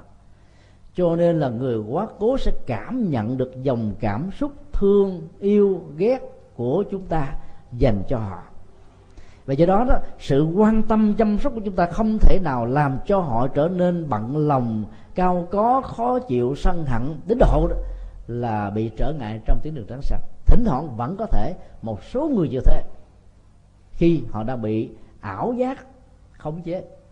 Phần lớn là không bị. Do đó chúng ta đừng quá bận tâm rằng là phải duy trì 8 tiếng 12 tiếng mà hãy xem cái phong tục tập quán theo luật pháp của từng quốc gia cho phép mình như thế nào. Vấn đề tẩn liệm không nên quá đặt nặng về giờ. Thuận giờ nghịch, giờ âm, giờ dương. Cái giờ hợp hay không giờ hợp, như dân gian trung hoa đã làm, mà người việt nam bị ảnh hưởng khá nhiều. Rất nhiều người ta kêu là hãy liệm vào cái giờ hoàng đạo. 12 giờ khuya. Cái giờ đó ở trong các chùa thường có cái câu tục nói rằng đó là giờ sát sư. Bởi vì đi liệm như vậy chừng tháng các nhà sư sanh sao mặt mũi, bệnh tật, chết yểu. Cho nên đó là chúng ta tẩn liệm là phải dựa vào cái thời gian để cho tất cả người thân quyến thuộc đều có thể thuận lợi trở về cho có mặt đủ đầy. Chứ không nhất thiết là phải là hai tiếng, ba tiếng, năm tiếng, sáu tiếng. Do đó đừng nên bận tâm về tính thời gian cái điều quan trọng là chúng ta phải biết được cái ức chế tâm lý của người bị quá cố nằm ở chỗ nào. Ví dụ, ở trong cái đợt sập cầu nhịp dẫn, cần thơ, cái đây vài tháng đó 76 nạn nhân, theo báo chí, các phương tiện thông tin cho biết, đều là các trụ cột kinh tế của gia đình. Họ chết đi đó, cha mẹ già của họ không có người nâng đỡ chăm sóc. Nhiều người vợ trẻ là phải trở thành quá phụ. Nhiều đứa con thơ đó không có sự dắt dìu của người cha, nâng đỡ của tình thương. Do đó đó, chúng ta biết là cái bế tắc trong tình huống này là tính trách nhiệm và tình thương làm cho họ khó ra đi. Khi hướng tâm làm lễ cầu siêu cho họ đó, chúng ta phải làm sao dạy, hướng dẫn cho người thân. Tâm niệm rằng, nếu là người vợ, anh ơi, anh hãy an tâm em sẽ chung thủy không tái giá anh hãy an lòng rằng là cái hạnh phúc của đôi ta trong mấy năm vừa qua đủ sức để làm cho chúng ta được hạnh phúc. Cho nên cái nhu cầu bước bước thứ hai không có. Anh hãy an tâm, con của chúng ta sẽ được em nuôi dưỡng, cha mẹ già sẽ được em chăm sóc. Phải làm sao đó cho người này an lòng thì họ mới ra đi được. Chứ mà không đó, mới chết chồng, mình muốn tái giá. Ông ghen quá, ông lẳng quẩn trong nhà. Thôi không biết làm nào, làm sao cho đến lúc nào mới được ra đi. Như vậy là cái tính thời gian nó không hoàn toàn quan trọng là giúp cho người đó. Mà muốn giúp có hiệu quả thì khi đến nhà chùa, đừng bận tâm về năm tháng, ngày giờ giờ tốt, giờ xấu, mà phải nói cái tâm trạng và những cái bế tắc của người chết có thể có. Thì người đi đến làm lễ cầu siêu nắm được những cái những cái cái gút mắt này khi thuyết linh giảng dạy cầu nguyện quán tưởng đánh vào ngay trọng tâm của vấn đề thì hương linh đó mới nhẹ nhàng ra đi được. Thì đây là cái điều mà chúng ta cần lưu tâm hơn là cái tính thời gian dài hay là ngắn. À, chúng ta thử uh, hình dung lại khi uh, nhà vua a xà thế đó đoạt ngôi vua cha.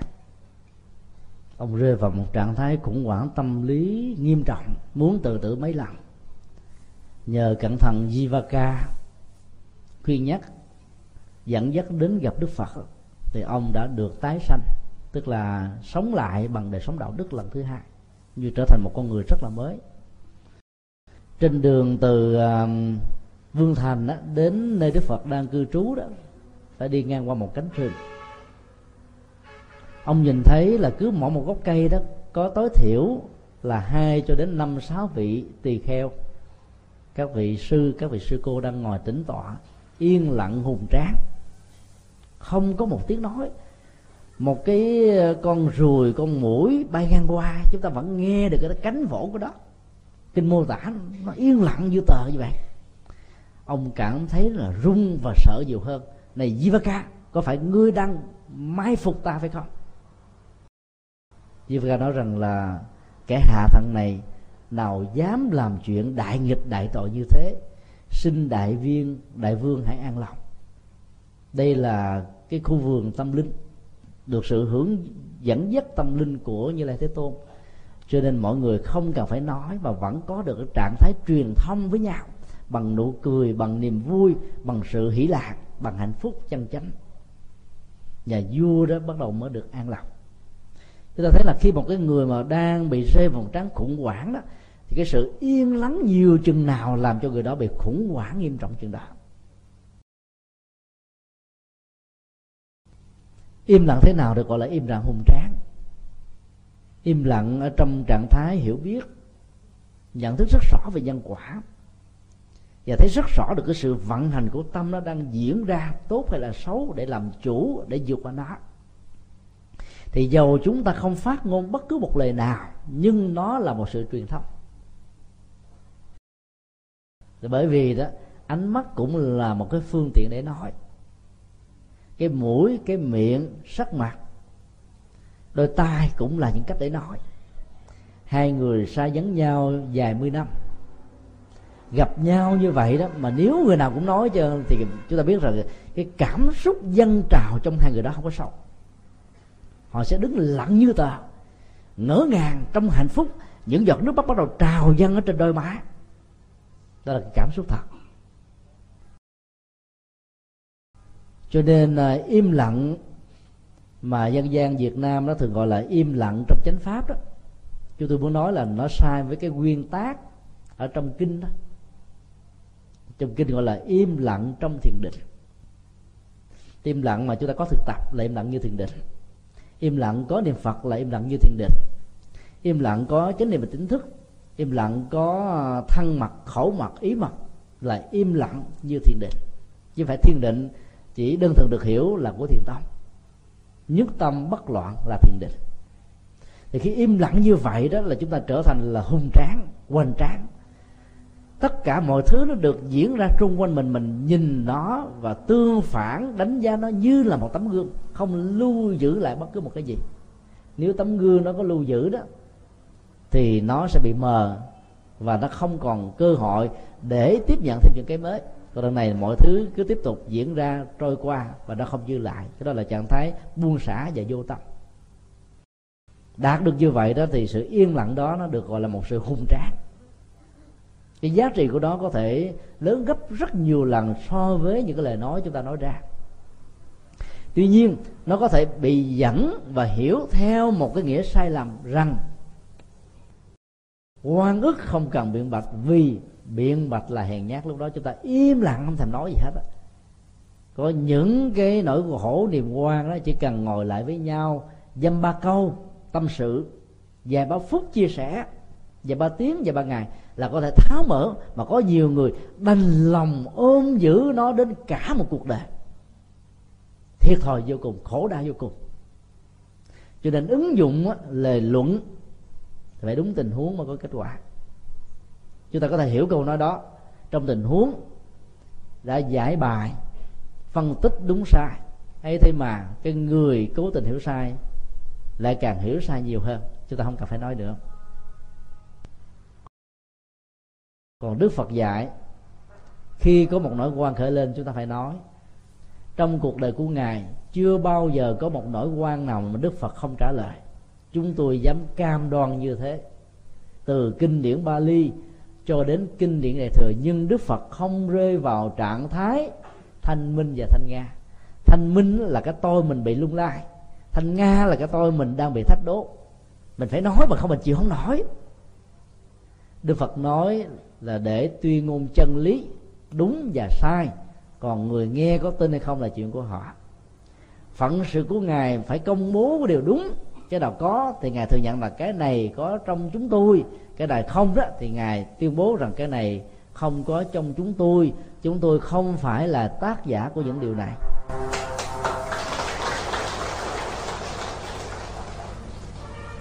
Ở trong kinh 42 chương, chúng ta thấy là khi Đức Phật bị mắng chửi một cách vô cớ, ngài yên lặng hùng tráng.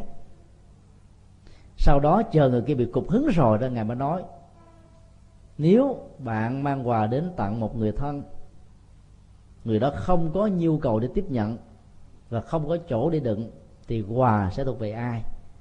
Người mắng nhiếc, sân hận trả lời, thuộc về tôi. Đức Phật nói cũng tương tự như vậy. Như Lai không có chỗ để lưu giữ những lời cay độc, Những lời nói phiền muộn, Những điều không như ý, vân vân chúng ta thấy là đức phật vẫn nói sau khi người kia đã yên. Thì cái nói như thế nó mới có tác dụng, chứ hai người cùng nói, không có người nghe. Nên câu hồi nãy chúng tôi đề nghị là ai nói gì thì mình cứ nghe. Nghe sâu, hiểu thấu thương nhiều, đức phật thương rất nhiều vì ngài là từ bi mà. Và ngài mới chuyển hóa người ta hướng dẫn đúng đường. Và khi hướng dẫn thì nói năng đúng chánh pháp. Chứ phải nói về cái danh, cái vọng không nói vì được quần chúng, nói để cho ta được xưng tụng mình. Do đó đó, yên lặng phải như thiền định để cho ta chuyển hóa cái sự ức chế tâm lý, không đè nén, không căng thẳng đó, thì chúng ta sẽ vượt qua được những nỗi khổ và niềm đau. Thì yên lặng trong thiền định, yên lặng trong niệm phật được gọi là yên lặng hùng tráng. Gian này đó, tiền bị đức làm hai, nếu không phải là ngân hàng lớn, đổi xài không được của cải tài sản mà bị ờ, lửa cháy thiêu rồi cứ ngồi mà khóc nó cũng không mang lại cái gì phải làm lụng mới có thể tạo lợi lần thứ hai.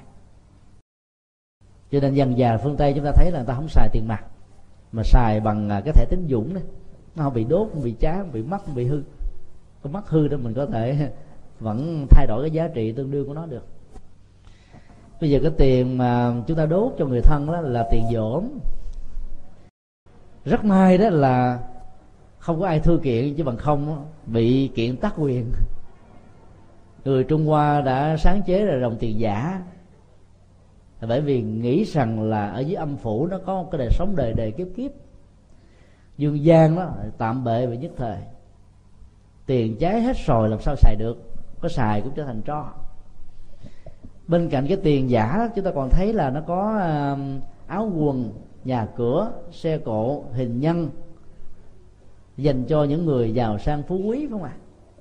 Nó có nguồn gốc từ ai cập. Vì nghĩ rằng là chết á, xuống dưới âm phủ rồi sống lâu dài hơn cho nên các vị pha rao tức là vua trị vì đó đã làm cho cái kim tự tháp quy nga tráng lệ trong đó chứa đựng ngọc ngà châu báu sau những cuộc đi viễn chinh của mình. Hoàng hậu hay là những uh, cung tần mỹ nữ cung phi sủng ái của ông đó được chôn sống theo. Người trung hoa tiếp thu. Cái truyền thống này đã cải biên làm người hình hình nhân hình nộm để thay thế để giảm đi cái nghiệp sát thực tiếp. Chúng ta thấy là cái nhà mà người ta làm chỉ có vài tấc lùng như chúng tôi cũng thước bốn mấy. Mà chui vô cái nhà đó mà ở mà nếu ở được mình trở thành là tí hon từ một người lùn trở thành tí hon là khổ vô cùng. Ông bà tổ tiên người thân chúng ta có thể thước sáu thước bảy thước tám, phương tây có thể hai thước hai thước mấy trở thành tí hon nhỏ, khổ nữa. Cho nên là chúng ta biết là nó có nhiều cái phi logic, không có thực, sai, nhưng mà do niềm tin người ta đã duy trì nó. Thì cứ nghĩ rằng là việc đốt giấy vàng mã cúng kính như thế giúp cho người thân của mình chết xuống âm phủ giàu sang phú quý làm gì có âm phủ mà chết xuống dưới. Không có âm phủ. Sau khi chết đó, là các chúng sinh sẽ đi tái sinh theo nghiệp của mình. Có người tái sinh lại làm người. Có người tái sinh về tây phương. Có người tái sinh làm các loài động vật. Tái sinh làm à, thằng atula hay là chư thiên tức là hai hình thái con người ngoài hành tinh. Với phước báo với tuổi thọ với trình độ khoa học với môi trường sinh thái tốt hơn hành tinh mình đang sống. Còn nếu chấp trước vào tình cảm, tình yêu, gia tài, sự nghiệp và các thứ khác, nói chung có sự tiếc nuối nào thì cái đó sẽ tồn tại dưới hồn ma bóng vía mà kinh điển nhà Phật thường gọi là ngạ quỷ. Họ sẽ lãng vãng ở cái nơi mà cái chết diễn ra. Họ sẽ có mặt ở những nơi mà đã từng tạo dựng ra hạnh phúc của họ với một người nào đó họ có thể bị uất hận và theo đuổi đối tượng đã tạo ra cái chết của họ trong sự hận thù. Cho nên đó hình ảnh của địa ngục chỉ là là một phương tiện giáo dục khuyến tấn cho người ta sợ mà lánh ác làm lành hơn là mô tả về một sự thật. Do đó là người phật tử, chẳng những chúng ta không nên mua mà cũng không nên đồng thuận cho cái phong tục tập quán của nho giáo tồn tại trong đạo phật. Trong rất nhiều năm qua đó, thì hội Phật giáo Hoa Tông tại thành phố Hồ Chí Minh đã nỗ lực theo lời kêu gọi của giáo hội là ngưng cái phong tục tập quán này. Vì mỗi chùa người Hoa đều có một cái lò quả lô để nấu, để để để đốt ấy. Cái số tiền mà người ta đốt cho cái ờ, những cái ngày rằm tháng giêng, tháng tư, tháng 7 tháng 10 có thể nuôi sống cho một thành phố trong vòng vài ngày là chuyện rất là thường. Những ngôi chùa hưởng ứng cho giáo hội biết kết quả là chỉ ngưng đốt trong mối người đó và thay thế là cái tiền thay vì đi mua đốt cái này để làm từ thiện, họ đã tạo ra mấy tỷ đồng. Một vài ngôi chùa thôi mà đã được mấy tỷ đồng. Mà nếu chúng ta nhân hết là 16 ngôi 16 ngàn ngôi chùa trên đất nước Việt Nam, thì biết bao nhiêu công tác từ thiện đã được làm, biết bao nhiêu mảnh đề bất hạnh đã được chia sẻ cái đó là tạo công đức, tạo phước báo một cách thiết thực nhất, có giá trị nhất, có tình người nhất, có sự chuyển hóa nhất. Còn việc đốt vàng mã, ngoài cái việc vô nghĩa, chúng ta còn tạo một cái cộng nghiệp nghèo. Bởi vì có tiền mà đi đốt. Mua vàng mã là đốt tiền. Mua nhà cửa, hình dông cho người qua cố là đốt tiền. Thì chúng ta đang phá của, phá đức, phá tài, phá sản sau này tài của tài sản của chúng ta nó bị rơi rớt vào năm ngõ mà đức phật đã dạy. Là thiên tai là chính phủ chiếm đoạt gọi là tịch thu lũ lụt cuốn trôi quá ngoạn đốt cháy hay là con cái người thân tiêu xài quan phí hay là mình đó, sử dụng không đúng cách của thiên hoàng trả địa. Do đó là người phật tử chúng ta phải mạnh dạng chuyển hóa cái thói quen phong tục sai lầm này trong câu hỏi thứ hai đó liên hệ đến việc cúng sao. Tại vì người ta có niềm tin rằng là mỗi một người có số phận tức là số phận đó nó an bài theo con số tượng trưng cho năm tháng ngày sinh của mình trên cuộc đời. Mỗi một năm tháng ngày sinh đó có một vì sao chiếu mệnh. Chúng ta thử uh, hình dung như thế này. Cái hành tinh mà mình đang sống đang sống đó hiện nay là trên dưới 6 tỷ người cộng với cái chiều dài kể từ khi con người có mạng sống ở trên hành tinh này đó chúng ta không phải là có 6 tỷ mà 600 tỷ 6 triệu triệu triệu triệu tỷ người đã từng sống và từng chết. Mà chỉ có một hành tinh thôi. Như vậy là số lượng con người có mặt trên một hành tinh đó, đã gấp rất nhiều lần với bản thân và đơn vị số lượng của các hành tinh đó. Thì làm sao mà có đủ các ngôi sao để chiếu mạng phải không ạ? Là cái đấy nhất chúng ta thấy vô lý cái thứ hai, cái mà chúng ta gọi là ngôi sao đó, nó thực là một cái hình bầu dục. Mà bản thân vật lý đó, nó có cái tính năng phát quang. Đứng ở cái địa cầu của mình, quan sát vào ban đêm, chúng ta thấy cái độ phát quang của nó nhìn lấp lóe với cái ảo giác và góc độ nhìn của con mắt. Chúng ta tưởng rằng nó là một cái ngôi sao, nhưng thực ra là một hình bầu dục đang vận hành với một tốc độ rất lớn, với một quý đạo trong hệ mặt trời của nó ở trên các cái hành tinh mà mình nhìn thấy mà tưởng là ngôi sao đó, có thể có sự sống của con người. Lúc mà mình nhìn thấy được nó, các nhà khoa học cho biết có nhiều ngôi sao đó đã không còn hiện hữu nữa vì nó bị rơi, rớt, tan rã cho thành các mảnh thiên hà ở trong vũ trụ bao la này. Cho nên sao không có lấy đâu mà chiếu mạng do đó đó nhà phật dạy là ngày nào cũng ngày lành, tháng nào cũng tháng tốt, năm nào cũng năm may mắn. Nếu cuộc đời chúng ta là đạo đức, là tâm linh, là dấn thân, là phục vụ. Còn những cảnh huống bất hạnh, những chướng ngại diễn ra với chúng ta, nó đều lệ thuộc vào các cái hệ nhân quả của mình hay là cùng cộng hưởng với người. Rồi hãy mạnh dạng tiếp nhận nó để vượt qua nó, chứ không trốn trại cho nên việc cúng sao sẽ tăng thêm niềm tin mê tín. Các ngôi chùa vẫn phương tiện khi các phật tử đến để ghi danh. Chúng tôi xin nêu cái chùa giác ngộ nơi chúng tôi làm trụ trì từ năm 92 cho đến bây giờ là một ví dụ. Năm nào ta đến ta xin ghi danh cúng sao đầu năm á, mình nói ở đây có cúng sao mà ghi một cái bảng vậy. Thì năm đó có tối thiểu từ 30 cho đến là 4 tập 40 tập trăm trang. Mỗi một trang như vậy là 22 người. Quý vị hình dung là bao nhiêu đến có năm á, khi chúng tôi mới về lại Việt Nam vào 2002 chúng tôi để là ở đây không có cúng sao, chỉ có tụng kinh cầu an, số lượng người ghi danh chỉ còn lại có ngàn. Với cái niềm tin mà, ta nghĩ là thà cúng thiếu cúng dư còn hơn là cúng thiếu. Vì cái niềm an ủi nó gắn liền với nỗi sợ hãi mà bản chất của nó nó có thể bị lý giải là ảnh hưởng đến sức khỏe, nghề nghiệp, gia tài, hạnh phúc. Cho nên người ta đã nuôi dưỡng nó một cách có ý thức và không dám bỏ quên. Mấy năm về sau này chúng tôi không để là không cúng cái sao hay là có cúng cầu ăn nữa. Ai nói tôi cúng sao cũng dặn hết á.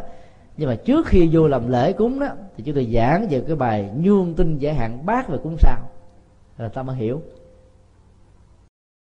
Và vẫn để cho ta cúng là cúng phật cúng cầu an thế giới hòa bình quốc thái an vui. Mọi người đó đều được uh, kiết tường như ý mưa hòa gió thuận. Thế giới này bớt đi tăng tốc chiến tranh hận thù. Mỗi một cái tâm địa của chúng ta được tỏa ra ở trong một cái cộng hưởng nhiều người như thế nó tạo ra một cái giá trị chuyển hóa nghiệp. Nhiều hay ít đó, nó lệ thuộc vào cái giao cảm giữa ta và người. Cho nên nó vẫn có ý nghĩa về xã hội về đạo đức về tâm linh. Do đó đó ở các chùa khi tiếp nhận đừng nên được hiểu rằng là chùa đó đang tuyên truyền mê tín dị đoan. Bởi vì tới mà giải thích đó, có nhiều người không nghe. Chùa nào không cúng sao không đến. Hồi nhỏ khi còn là người tập sự trong chùa chúng tôi ở chùa đại giác gần à, sân bay à, sài gòn. Thì hòa thượng á, nổi tiếng về coi năm tháng ngày giờ lắm. Người ta đến sắp hàng ta coi lũ lượt. Ngày mùng 8 ta cũng đông đúc vô cùng. Và những năm à, sau 75 đó, thì ai mà tổ chức cúng những thứ này đó là bị rắc rối gặp vấn đề.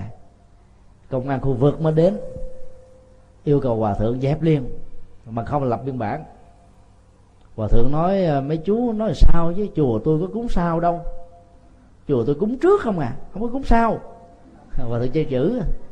Bởi vì á từ ở trong điện phật người ta quay hướng về ngài ra tới cổng chùa đứng nghẹt luôn con đường. Bây giờ là năm kỳ khởi nghĩa. Tôi tắt nghẽn giao thông quá tại sợ quá. Rồi sợ tuyên truyền mới tới gì đoàn cho nên tôi muốn dẹp. Và thường nói tôi cúng trước đâu cúng sau. Cho nên ta cục hứng mất tiêu. Chúng ta phải hiểu đó là một phương tiện. Cái mục đích đó, nó nằm ở chỗ là cái nội dung cúng nó như thế nào và lý giải nó ra làm sao?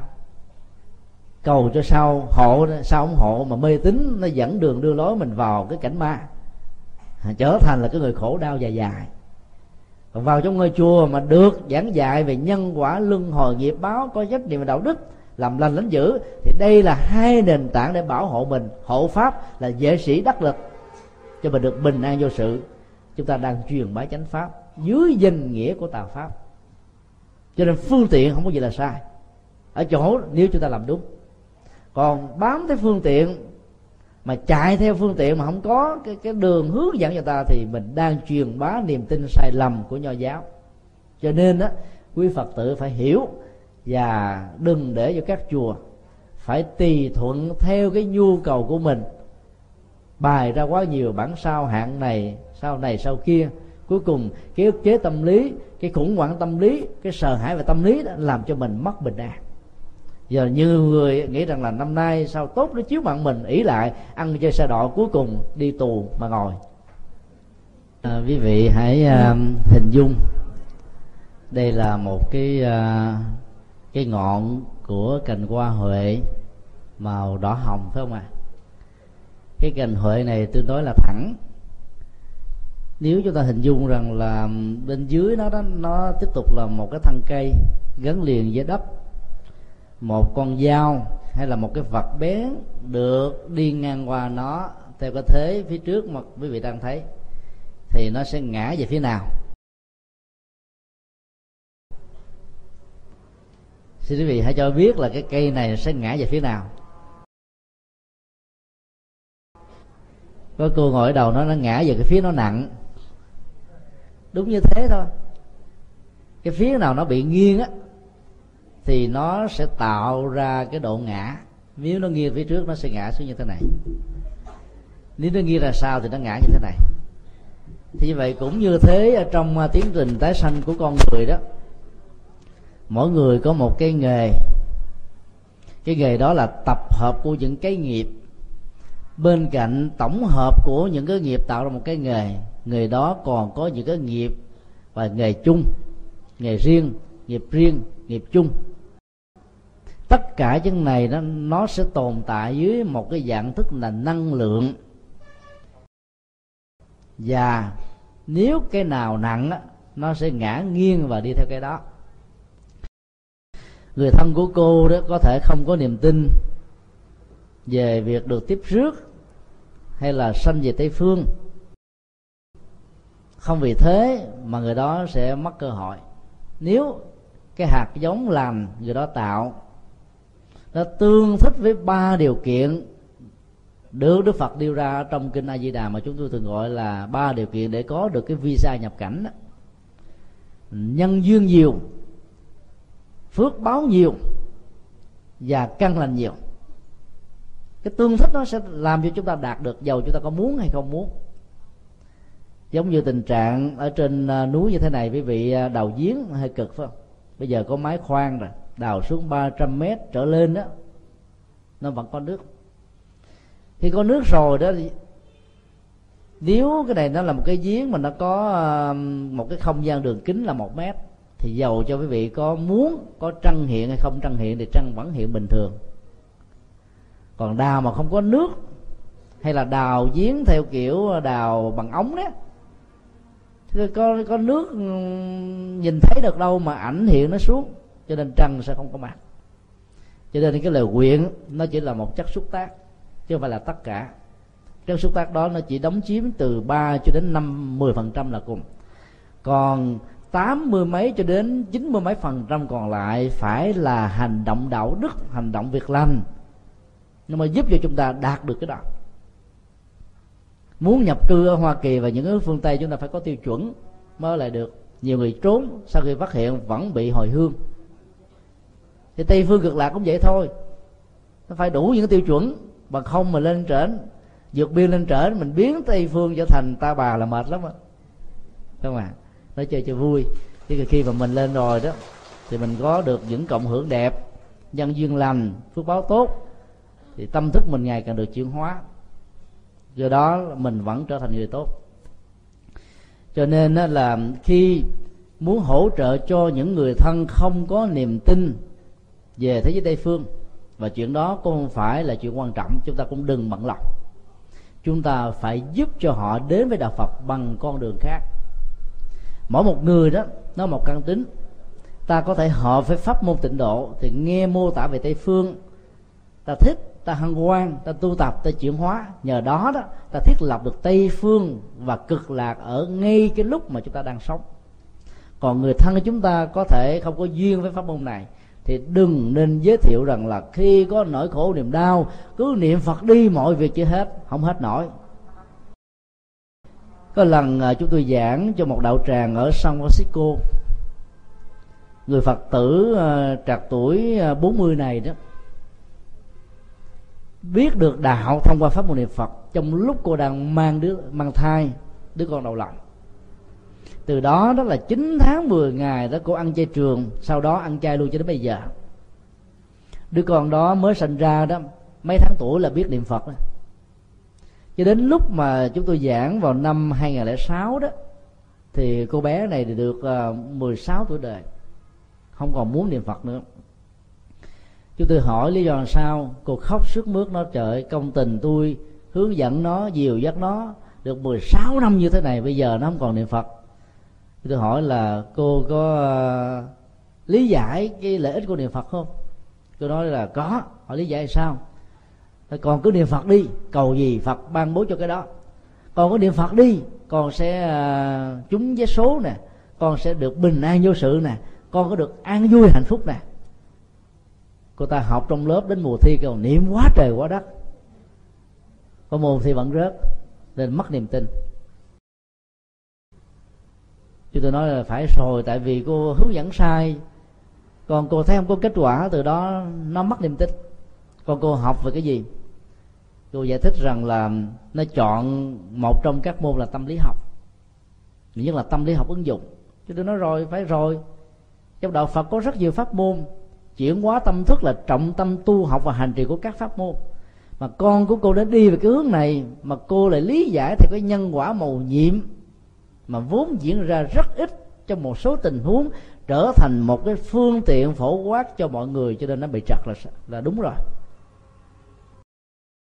Trong tình huống của đứa con đó, chúng ta không nên giải thích rằng là niệm phật đi chết về tây phương cực lạc. Tuổi trẻ nó đã còn muốn sống cuộc đời này mà kêu nó nghĩ về cái chết rồi nó sợ thấy mồ sao niệm niệm. Do đó, đối với tuổi trẻ, chúng ta không cần phiên chúng niệm. Chỉ lý giải về nhân quả và nói về phương diện khoa học của niệm phật và giá trị trị liệu. Là khi niệm như vậy đó là đừng để cầu mong, mà để giúp cho tâm mình được bình an, lắng dịu, thư thái, nhẹ nhàng, thảnh thơi. Nó là một nghệ thuật thay thế mà ai học về tâm lý học nghe cái này thì thấy nó ăn khớp, nó logic nó khoa học một trăm phần trăm. Cái im lặng đó đó là im lặng hùng tráng. Cái giữ trạng thái tâm yên lặng nỗi buồn nó rơi rụng.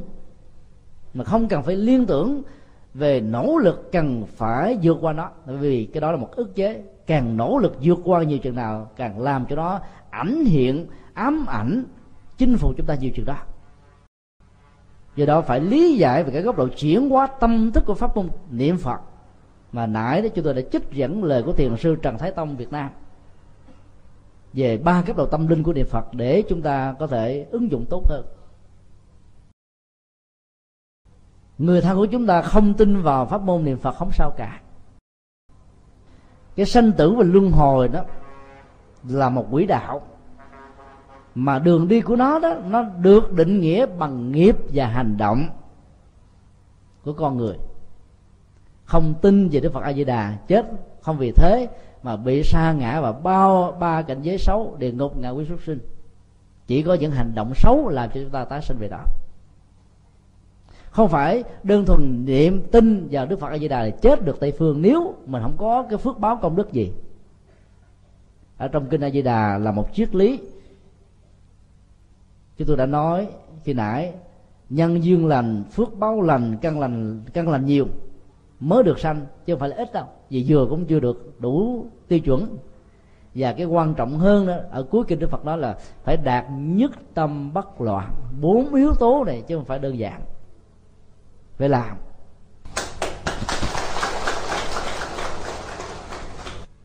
Do đó đối với những người thân không tin về pháp môn đó, chúng ta phải hướng dẫn họ về pháp môn khác ở trong rất nhiều bài kinh đức phật dạy về tâm lý học về xã hội học về nhân chủng học về triết học về đạo đức học. Thì phải dùng những bài kinh đó để hướng dẫn cho những người có niềm tin này. Thì họ mới đến với đạo phật một cách thoải mái hăng hoan hơn. Ở phương tây đó thì người ta không hợp với pháp môn tịnh độ. Vì người phương tây đã từng được uh, các tôn giáo nhất thần hứa hẹn có một thiên đường mà bao nhiêu người đã nhìn thấy nó đâu? Sống ở trong sự tự lực rất nhiều. Mà 12 con giáp, tuổi nào giàu ở Hoa Kỳ hay là những nước tiên tiến về kinh tế rồi, cũng trở thành tuổi con trâu. Phải cài ngày cài đêm thì mới đủ sống, mới trả nợ, mới thanh toán được những cái cái khoản mà xài tín dụng của mình. Tức là họ đã tự nhiên đi theo con đường của Phật pháp, tức là tự lực toàn bộ tông chỉ của kinh A Di Đà dạy chúng ta tự lực mà Đức Phật hỗ trợ chúng ta. Hỗ trợ bằng cách là tiếp dẫn không bỏ rơi. Dầu mình có tin không tin ngài vẫn tiếp tục hỗ trợ để chúng ta tin về nhân quả tin về nghiệp báo tin về luân hồi tin về làm lành tin về công đức tin về sự uh, chuyển hóa tâm thức và giải quyết nỗi khổ niềm đau. Do đó chúng ta thấy là là cái giá trị hỗ trợ như thế nó rất là cần do đó thương người thân mà hướng dẫn người thân sai phương pháp không hợp với căn tính đó, thì người thân của chúng ta sẽ dần dà xa với đạo phật. Việc niệm phật đó nó có thể là một pháp môn rất là sâu sắc. Nếu chúng ta áp dụng nó như là một trong ba cách mà thầy sư trần thái tông đã nêu. Và nếu chúng ta quay về với kinh a di đà thì nhất tâm bất loạn cũng là một nghệ thuật rất là sâu sắc trong bài kinh này không hề nói bất cứ một cái câu nào hay là à, ngầm ý rằng là khi niệm phật đó, gia tài sự nghiệp mọi thứ nó sẽ đến với mình. Niệm phật như thế thì đức phật trở thành là người quan liêu không hả? Giúp cho những người cầu nguyện ngài thôi còn những người không cầu nguyện ngài không giúp hả? Do đó chúng ta phải điều chỉnh những cái à, lý giải cái hiểu biết sai lầm của mình về pháp môn. Thì đi mới dài mới bền kết quả mới cao. Không bị rơi vào cái khủng hoảng sau 16 năm thực tập. Cô uh, bé gái này đã không còn niềm tin về pháp môn niệm phật nữa vì người mẹ của cô đã hướng dẫn về phước báo của cái đó. Trong khi đó đó là cái việc mà cầu và nguyện là một chất xúc tác để giúp cho các hạt giống gieo trồng phước báo nó được khai hoa và kết trái. Còn nếu chúng ta không gieo trồng thì nó chỉ là một sự tĩnh lặng bình an. Và cái phước của sự tôn kính ở trong niệm mà thôi. Cho nên là người hành giả tịnh độ tông phải tu dạng hạnh công đức và phước báo vô cùng. Chứ không phải chỉ có niệm phật không mà đủ. Nếu mình là có niệm phật miêu mặt mà có thêm phước báo bình an nữa thì à, cái kết quả đạt được nó sẽ nhanh hơn. Đây là điều mà chúng ta cần phải tin. Cho nên à, hướng dẫn người thân đó phải rõ để trao cho họ một bí kíp tâm linh. Khi mà họ không tin đó, chúng ta cũng đừng buồn đừng phiền đừng muộn vì nhân quả sẽ giúp cho họ có một cảnh giới tái sanh thích hợp. Miễn là trong cuộc đời sống đó họ không bị tà kiến khống chế không bị niềm tin mê tín dị đoan đó, tác động. Họ sống rất gương mẫu về đạo đức không về phạm luật pháp làm lành lánh giữ chuyển hóa tâm thức. Thì dầu họ không vãng sanh tây phương vãng sanh bất cứ một cảnh giới nào, cái giá trị nhân quả đó vẫn tiếp tục theo đuổi họ. Đây là điều mà chúng ta đáng vui mừng. Bởi vì thỉnh thoảng sẽ có những người người ta là thích đồng sự theo lời đức phật dạy trong tứ giới pháp đó. ta phải gần gũi với những người đang rơi vào những cảnh huống của nỗi khổ niềm đau để chia sẻ, để nâng đỡ, để dắt dìu. Chứ họ không muốn là vãng sanh tây phương sớm, cũng giống như bồ tát địa tạng ngài nói rằng là cho đến lúc nào ở địa ngục, còn một người đang chịu nỗi khổ niềm đau thì ngài thề là sẽ không thành phật. Nhưng thực ra khi phát nguyện điều đó thì ngài đã thành phật rồi. Bởi vì phát nguyện là một cái năng lực làm cho tâm lượng mình nó rộng lớn, vĩ đại, vô ngại hơn. Chúng ta phải hiểu cái giá trị triết lý của hành trì như thế thì chúng ta sẽ dung thông vô ngại. Đối với cái người có tin không tin về pháp môn niệm phật, có tin hay không tin về thế giới tây phương như là một cái thế giới có thật chuyện đó không quan trọng. Quan trọng là niềm tin đó đẩy họ, dẫn họ đi về đâu dĩ nhiên là giá trị đạo đức và sự thực tập là điều mà chúng ta tin chắc chắn là đã có trong sự chuyển hóa của pháp môn. Pháp âm đạo phật ngày nay xin khép lại nơi đây. Quý vị muốn thỉnh hoặc ấn tống các đĩa cd về đại tạng kinh việt nam, các kinh sách do thầy nhật từ biên soạn các bài pháp thoại, các cd về âm nhạc phật giáo, cũng như muốn đóng góp vào các hoạt động từ thiện của đạo phật ngày nay. Xin vui lòng liên lạc theo địa chỉ